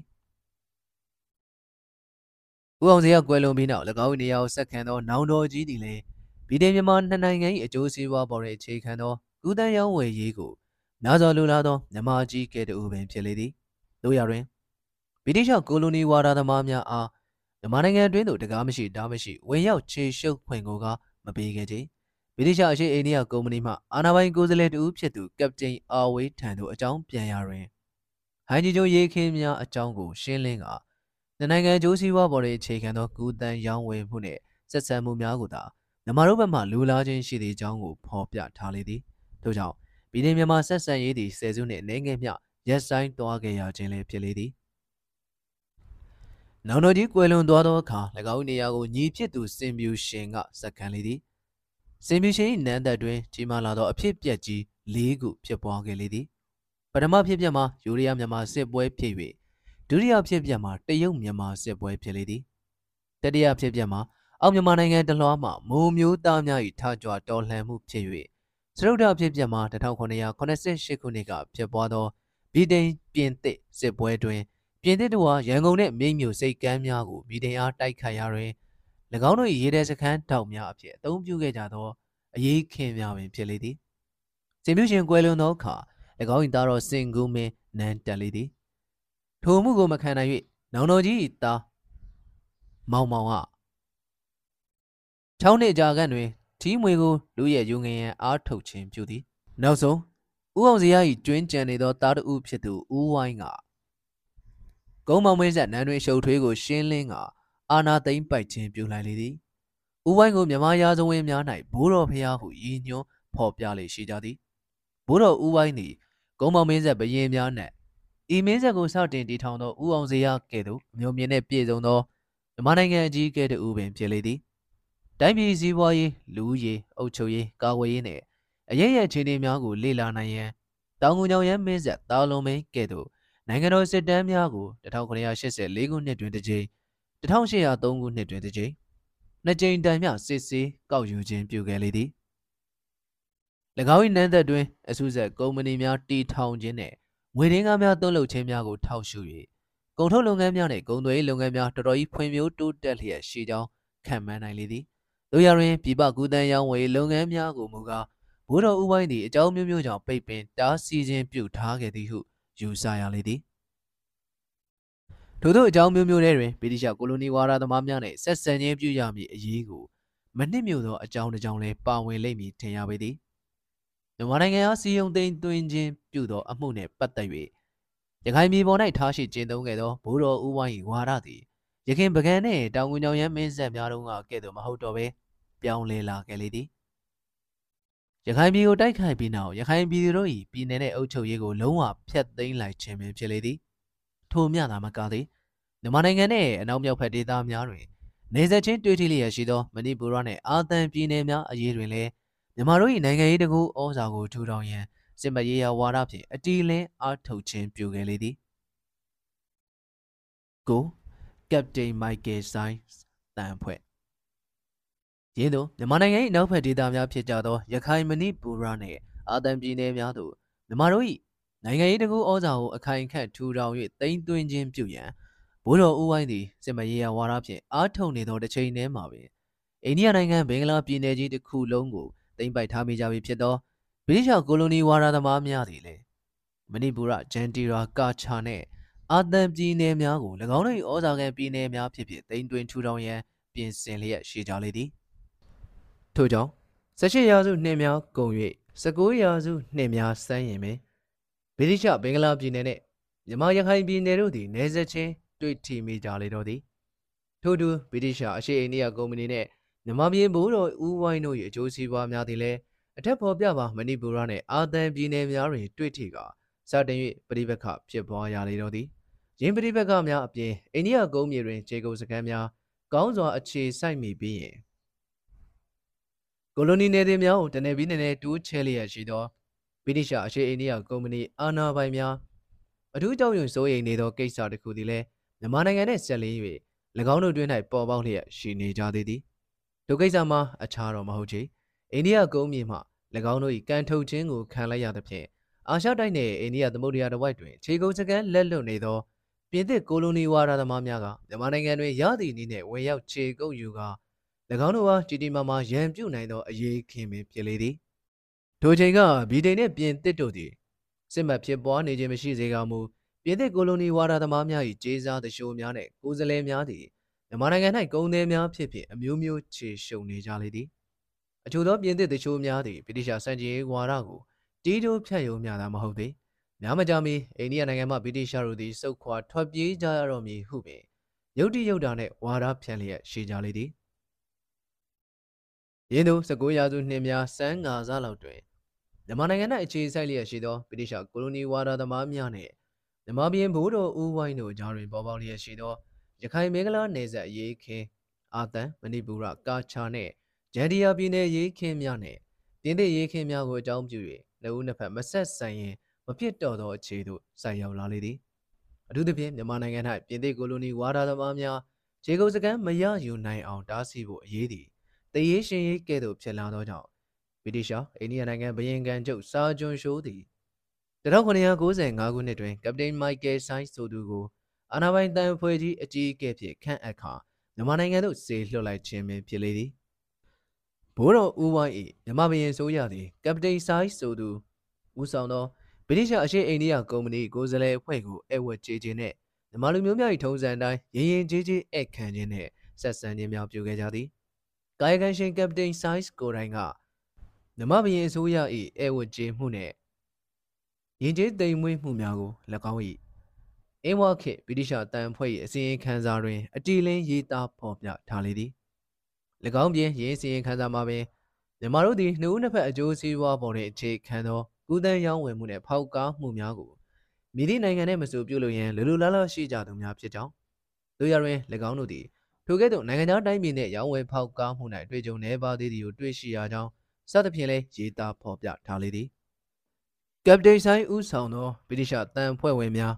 မြန်မာနိုင်ငံမှပြန်လည်ထွက်ခွာသွားကြသောအခါမြန်မာပြည်ဘိုးတော်ဦးပိုင်းထံမှအိန္ဒိယနိုင်ငံဗြိတိရှဘရင်ကန်ချုပ်ထံသို့အကြောင်းပြန်ကြားခြင်းမပြုသောစာတစ်စောင်လည်းပါလေသည်ဘိုးတော်ဦးပိုင်း၏အကြောင်းပြန်ကြားစာတွင်မြန်မာနိုင်ငံ၏တရားဥပဒေပေါင်းတွင်၌ပြည်ထောင်မြန်မာနှစ်နိုင်ငံတို့၏အကျိုးစီးပွားပေါ်တွင်အခြေခံသော ရောင်းဝယ်ဖောက်ကားမှုကိုဗြိတိရှကုန်သည်များသည်လုပ်ကိုင်နိုင်ကြောင်းရင်းတို့ရောင်းဝယ်ဖောက်ကားမှုကိုလည်းမြမပြည်ဆိုးရကလူလူလားလားရှိသည့်ပြင်တနိုင်သမျှအကူအညီများကိုပေးရန်လည်းအသင့်ရှိကြောင်းစသဖြင့်ရေးသားဖော်ပြထားလေသည်၎င်းပြင်မြန်မာနိုင်ငံ၌ဖြစ်ပေါ်လာမည့်ဗြိတိရှမျိုးသားတို့၏အကျိုးစီးပွားများကိုစောင့်ကြပ်ကြည့်ရှုရန်ဗြိတိရှမျိုးသားကိုယ်စားလှယ်တို့ကိုလည်းရန်ကုန်မြို့၌နေထိုင်ရန်ခွင့်ပြုသည့်အကြောင်းကိုပါရေးသားလိုက်လေသည် ရင်းတို့မြန်မာပြည်ထံမှအကြောင်းပြန်စာကိုရလျင်ရခြင်းအိန္ဒိယပြည်ကချုပ်ကြီးသည်မြန်မာနိုင်ငံ၌ပြင်သစ်ကိုလိုနီဝါဒသမားများ၏ခြေလန်းတဲ့ခြေပုံးများကိုအထူးလေးပေးထောင်လန်းလေလာခြင်းပြုရန်အတွက်ကပတိန်ဟီရန်ကောက်ဆိုသူအားဗြိတိရှအရှိအိန္ဒိယကုမ္ပဏီတရားဝင်ကိုယ်စားလှယ်ဖြစ်ခန့်အပ်ခါမြန်မာနိုင်ငံသို့စေလွှတ်ခြင်းပြုခဲ့လေသည်တို့ရတွင်ကပတိန်ကောက်ဆိုသူသည်ကမများစွာဆိုးဝါးကောက်ကျစ်လာသောဗြိတိရှကိုလိုနီဝါဒသမားတဦးမျှသာဖြစ်လေသည် မြန်မာနိုင်ငံ၌ဗြိတိရှအရှေ့အိန္ဒိယကုမ္ပဏီကိုယ်စားလှယ်ဖြစ်ဖြင့်1996ခုနှစ်မှ1998ခုနှစ်ထိနှစ်နှစ်သာသာမျှနေထိုင်သွားခဲ့သည့်တွင်မြန်မာပြည်အစိုးရနှင့်တကွမြန်မာမျိုးသားများအပေါ်တွင်များစွာရိုင်းရိုင်းဆိုင်ဆိုင်ဆက်ဆံပြုမှုသွားခဲ့လေသည်၎င်းဝန်ကြားနယ်တွင်မြန်မာနိုင်ငံနှင့်ပတ်သက်၍၎င်းမြန်မာအစိုးရနှင့်ပတ်သက်၍၎င်းမြန်မာမျိုးသားများနှင့်ပတ်သက်၍၎င်းရစရာမရှိအောင်ပုတ်ခတ်ရေးသားထားခဲ့လေသည်ကောက်စ်သည် နမဘရဲ့နန်းတော်ကိုပင်လူပြက်များ၏နီလာခံဟူ၍၎င်း၏ကြားနှင့်၌ရေးသားဖော်ပြထားခြင်းထိပြုခဲ့လေသည်မြမတို့နှင့်ဆက်ဆံရတွင်မပြေပြစ်သောကြောင့်ကပတိန်ကောက်စ်သည်အိန္ဒိယနိုင်ငံသို့ပြန်သွားပြီးနောက်မကြာမီဗြိတိရှဘင်္ဂလားပြည်နယ်နှင့်မြန်မာရခိုင်ပြည်နယ်နယ်စပ်ရေးခင်းများသည်တင်းမာလာလေသည်ရင်းတို့တင်းမာမှုများသည်မြန်မာတို့၏အုပ်စိုးမှုကိုလက်နက်ကင်ပုံကံကန့်ကွက်ကြသောမြို့ချစ်ရခိုင်အင်အားစုများအားဗြိတိရှလက်အောက်ခံစစ်တကောင်းနယ်ကို ခိုလုံရစခန်းဖြစ်ဖြင့်ပေးထားခြင်းပြုခဲ့ရမှစတင်ဖြစ်ပွားလာရခြင်းဖြစ်လေသည်ဗြိတိရှအာဏာပိုင်တို့ဟာထိုကိစ္စသည်၎င်းတို့နှင့်ဘာမှမသက်ဆိုင်ဟုဆိုလေသည်မြန်မာအာဏာပိုင်များကစစ်တကောင်းနယ်ကိုအခြေခံစခန်းပြုလုပ်ကာရခိုင်ပြည်နယ်တွင်သို့ထောင်နဲ့တောင်းနဲ့ချီသောအင်အားများဖြင့်သုံးလေးချိန်မြောက်ဝင်ရောက်တိုက်ခိုက်ခြင်းပြုလျက်ရှိသောရခိုင်တပုံများကိုဗြိတိရှအာဏာပိုင်များကရင်းတို့၎င်းတို့နှင့်ဘာမှမသက်ဆိုင်ဟုဆိုလာခြင်းကိုလက်မခံနိုင်ကြကြ။ထို့ကြောင့် ရခိုင်နဲ့မင်္ဂလာနယ်စပ်ဒေသတစ်လျှောက်တွင်တစ်ဖက်နဲ့တစ်ဖက်ဆက်ဆံရေးများစိုးဝါးတင်းမာလာရခြင်းဖြစ်လေသည်။၎င်းပြင်မဏိပူရကာချာဂျန်ဒီယာနှင့်အာသံပြည်နယ်များရေးခင်များတွင်လည်းမြန်မာတို့၏နိုင်ငံရေးနှင့်စစ်မှတ်ရေးဩဇာများတစထက်တစကြီးမားလာခြင်းကိုအိန္ဒိယနိုင်ငံရှိဗြိတိရှအာဏာပိုင်တို့သည်ဆက်လက်သိမ်းကြီးမခံနိုင်ကြတော့ခြင်းထိုပြည်နယ်များမှာမြန်မာတို့၏တကူဩဇာကိုဖယ်ရှား၍၎င်းတို့၏တကူဩဇာကိုထူထောင်ရန်နည်းလမ်းများရှာကြံလျက်ရှိကြလေသည် ထို့ကြောင့်ဗြိတိရှကိုလိုနီဝါဒသမားများသည်မြန်မာနိုင်ငံကိုအနည်းနည်းဖြင့်အကြောင်းပြရမယ်ရှာ၍အရေးယူရန်စဉ်းစားခြင်းပြုလာကြသည်1802ခုနှစ်တွင်ဗြိတိရှအိန္ဒိယဘုရင်ခံချုပ် Lord Wellesley သည်ကပတိန်ဆိုင်စ်ကိုပင်အကြီးအကဲဖြစ်ဖြင့်အာနာအနှင်းကမြန်မာနိုင်ငံသို့ဒုတိယကြိမ်တန်ဖွဲ့တစ်ဖွဲ့ကိုဆေလွှတ်လိုက်ပြန်လေသည်ထို့သောကပတိန်ဆိုင်စ်ကိုဆေလွှတ်ခြင်းပြုသောတစ်ချိန်တည်းမှာပင်ဗြိတိရှဘုရင်ခံချုပ်သည်ရခိုင်မင်္ဂလာနယ်စပ်ဖြစ်သောစစ်တကောင်းဒေသတစ်ဝိုက်သို့ လက်နက်ကိုင်တပ်များကိုတိုးချဲ့ဖြည့်တင်းခြင်းပြုလိုက်လေသည်ကပတိန်ဆိုင်စ်ကိုမြန်မာနိုင်ငံမြန်မာပြည်ဦးဝိုင်းထံသို့ဒုတိယကြိမ်ဆေလွှတ်လိုက်ခြင်းနှင့်အတူတိကျသောညွှန်ကြားချက်များကိုလည်းဗြိတိရှဘုရင်ခံချုပ်ကပေးလိုက်လေသည်ရင်းညွှန်ကြားချက်များတွင်မြန်မာနဲ့ပြင်သစ်တို့မဟာမိတ်စာချုပ်မချုပ်ဆိုမိအောင်တားမြင်ရန်အင်အားကြီးမားသောပြည်ထိုင်နဲ့မဟာမိတ်စာချုပ်ချုပ်ဆိုကမြန်မာပြည်၌အကျိုးရှိမည်အကြောင်းသဘောပေါက်အောင်ရှင်းလင်းပြောကြားရန်အိန္ဒိယနိုင်ငံရှိဗြိတိရှားတို့၏ ဩဇာခံနယ်ပယ်များအားမြန်မာပြည်ကအတိမတ်ပြုရန်နဲ့မြန်မာနိုင်ငံတွင်ဗြိတိရှတန်အမတ်ကြီးနှင့်ကောင်စစ်ဝန်များလက်ခံရန်စသည်တို့ပါဝင်လေသည်။တရားရင်းရင်ညွှန်ကြားချက်များပြင်လှုပ်ဝက်သောအခြားညွှန်ကြားချက်များလည်းပါရှိသေးကြောင်းကို1800ခုနှစ် AB လ20ရက်နေ့နေစွဲနှင့်ဖော်ပြထားသောဘင်္ဂလားနယ်လှုပ်ဝက်ချက်နှင့်နိုင်ငံရေးဆွေးနွေးချက်များအမည်ရှိသောထိပ်တန်းလှုပ်ဝက်ချက်အုပ်ချုပ်ရေးဆိုင်ရာစာတမ်းတွင်ထပ်မံတွေ့ရှိရပြန်လေသည်။ရင်းစာတမ်း၏ဖော်ပြချက်အရ ဗြိတိရှအိန္ဒိယဘုရင်ခံချုပ်ဝဲလက်စ်လီသည်ကပတိန်ဆိုင်ကိုမြန်မာနိုင်ငံသို့ဆေးလွှတ်၍မြန်မာနိုင်ငံ၏ပြည်တွင်းရေးတွင်မှဝင်ရောက်ချုပ်ကိုင်ဆွတ်ဖက်ရန်အားထုတ်စမ်းသက်ကြောင်းအထင်ရှားတွေ့ရှိရလေသည်အိန္ဒိယဘုရင်ခံချုပ်၏အာဏာပိုင်တမန်ကြီးကပတိန်ဆိုင်ကဘိုးတော်ဖျားနောက်ပိုင်းတွင်မြမထီးမွေကိုဆက်ခံပြီးရေးခင်းများနှင့်ပတ်သက်၍ဗြိတိရှတို့၏အဆောင်ရှောက်အကာအကွယ်ကိုပင်ခံယူရန်ထိတောင်းဆိုရန်ဖြစ်လေသည်အတိပင်မှာဗြိတိရှတို့၏ဩဇာကိုခံမိသူအား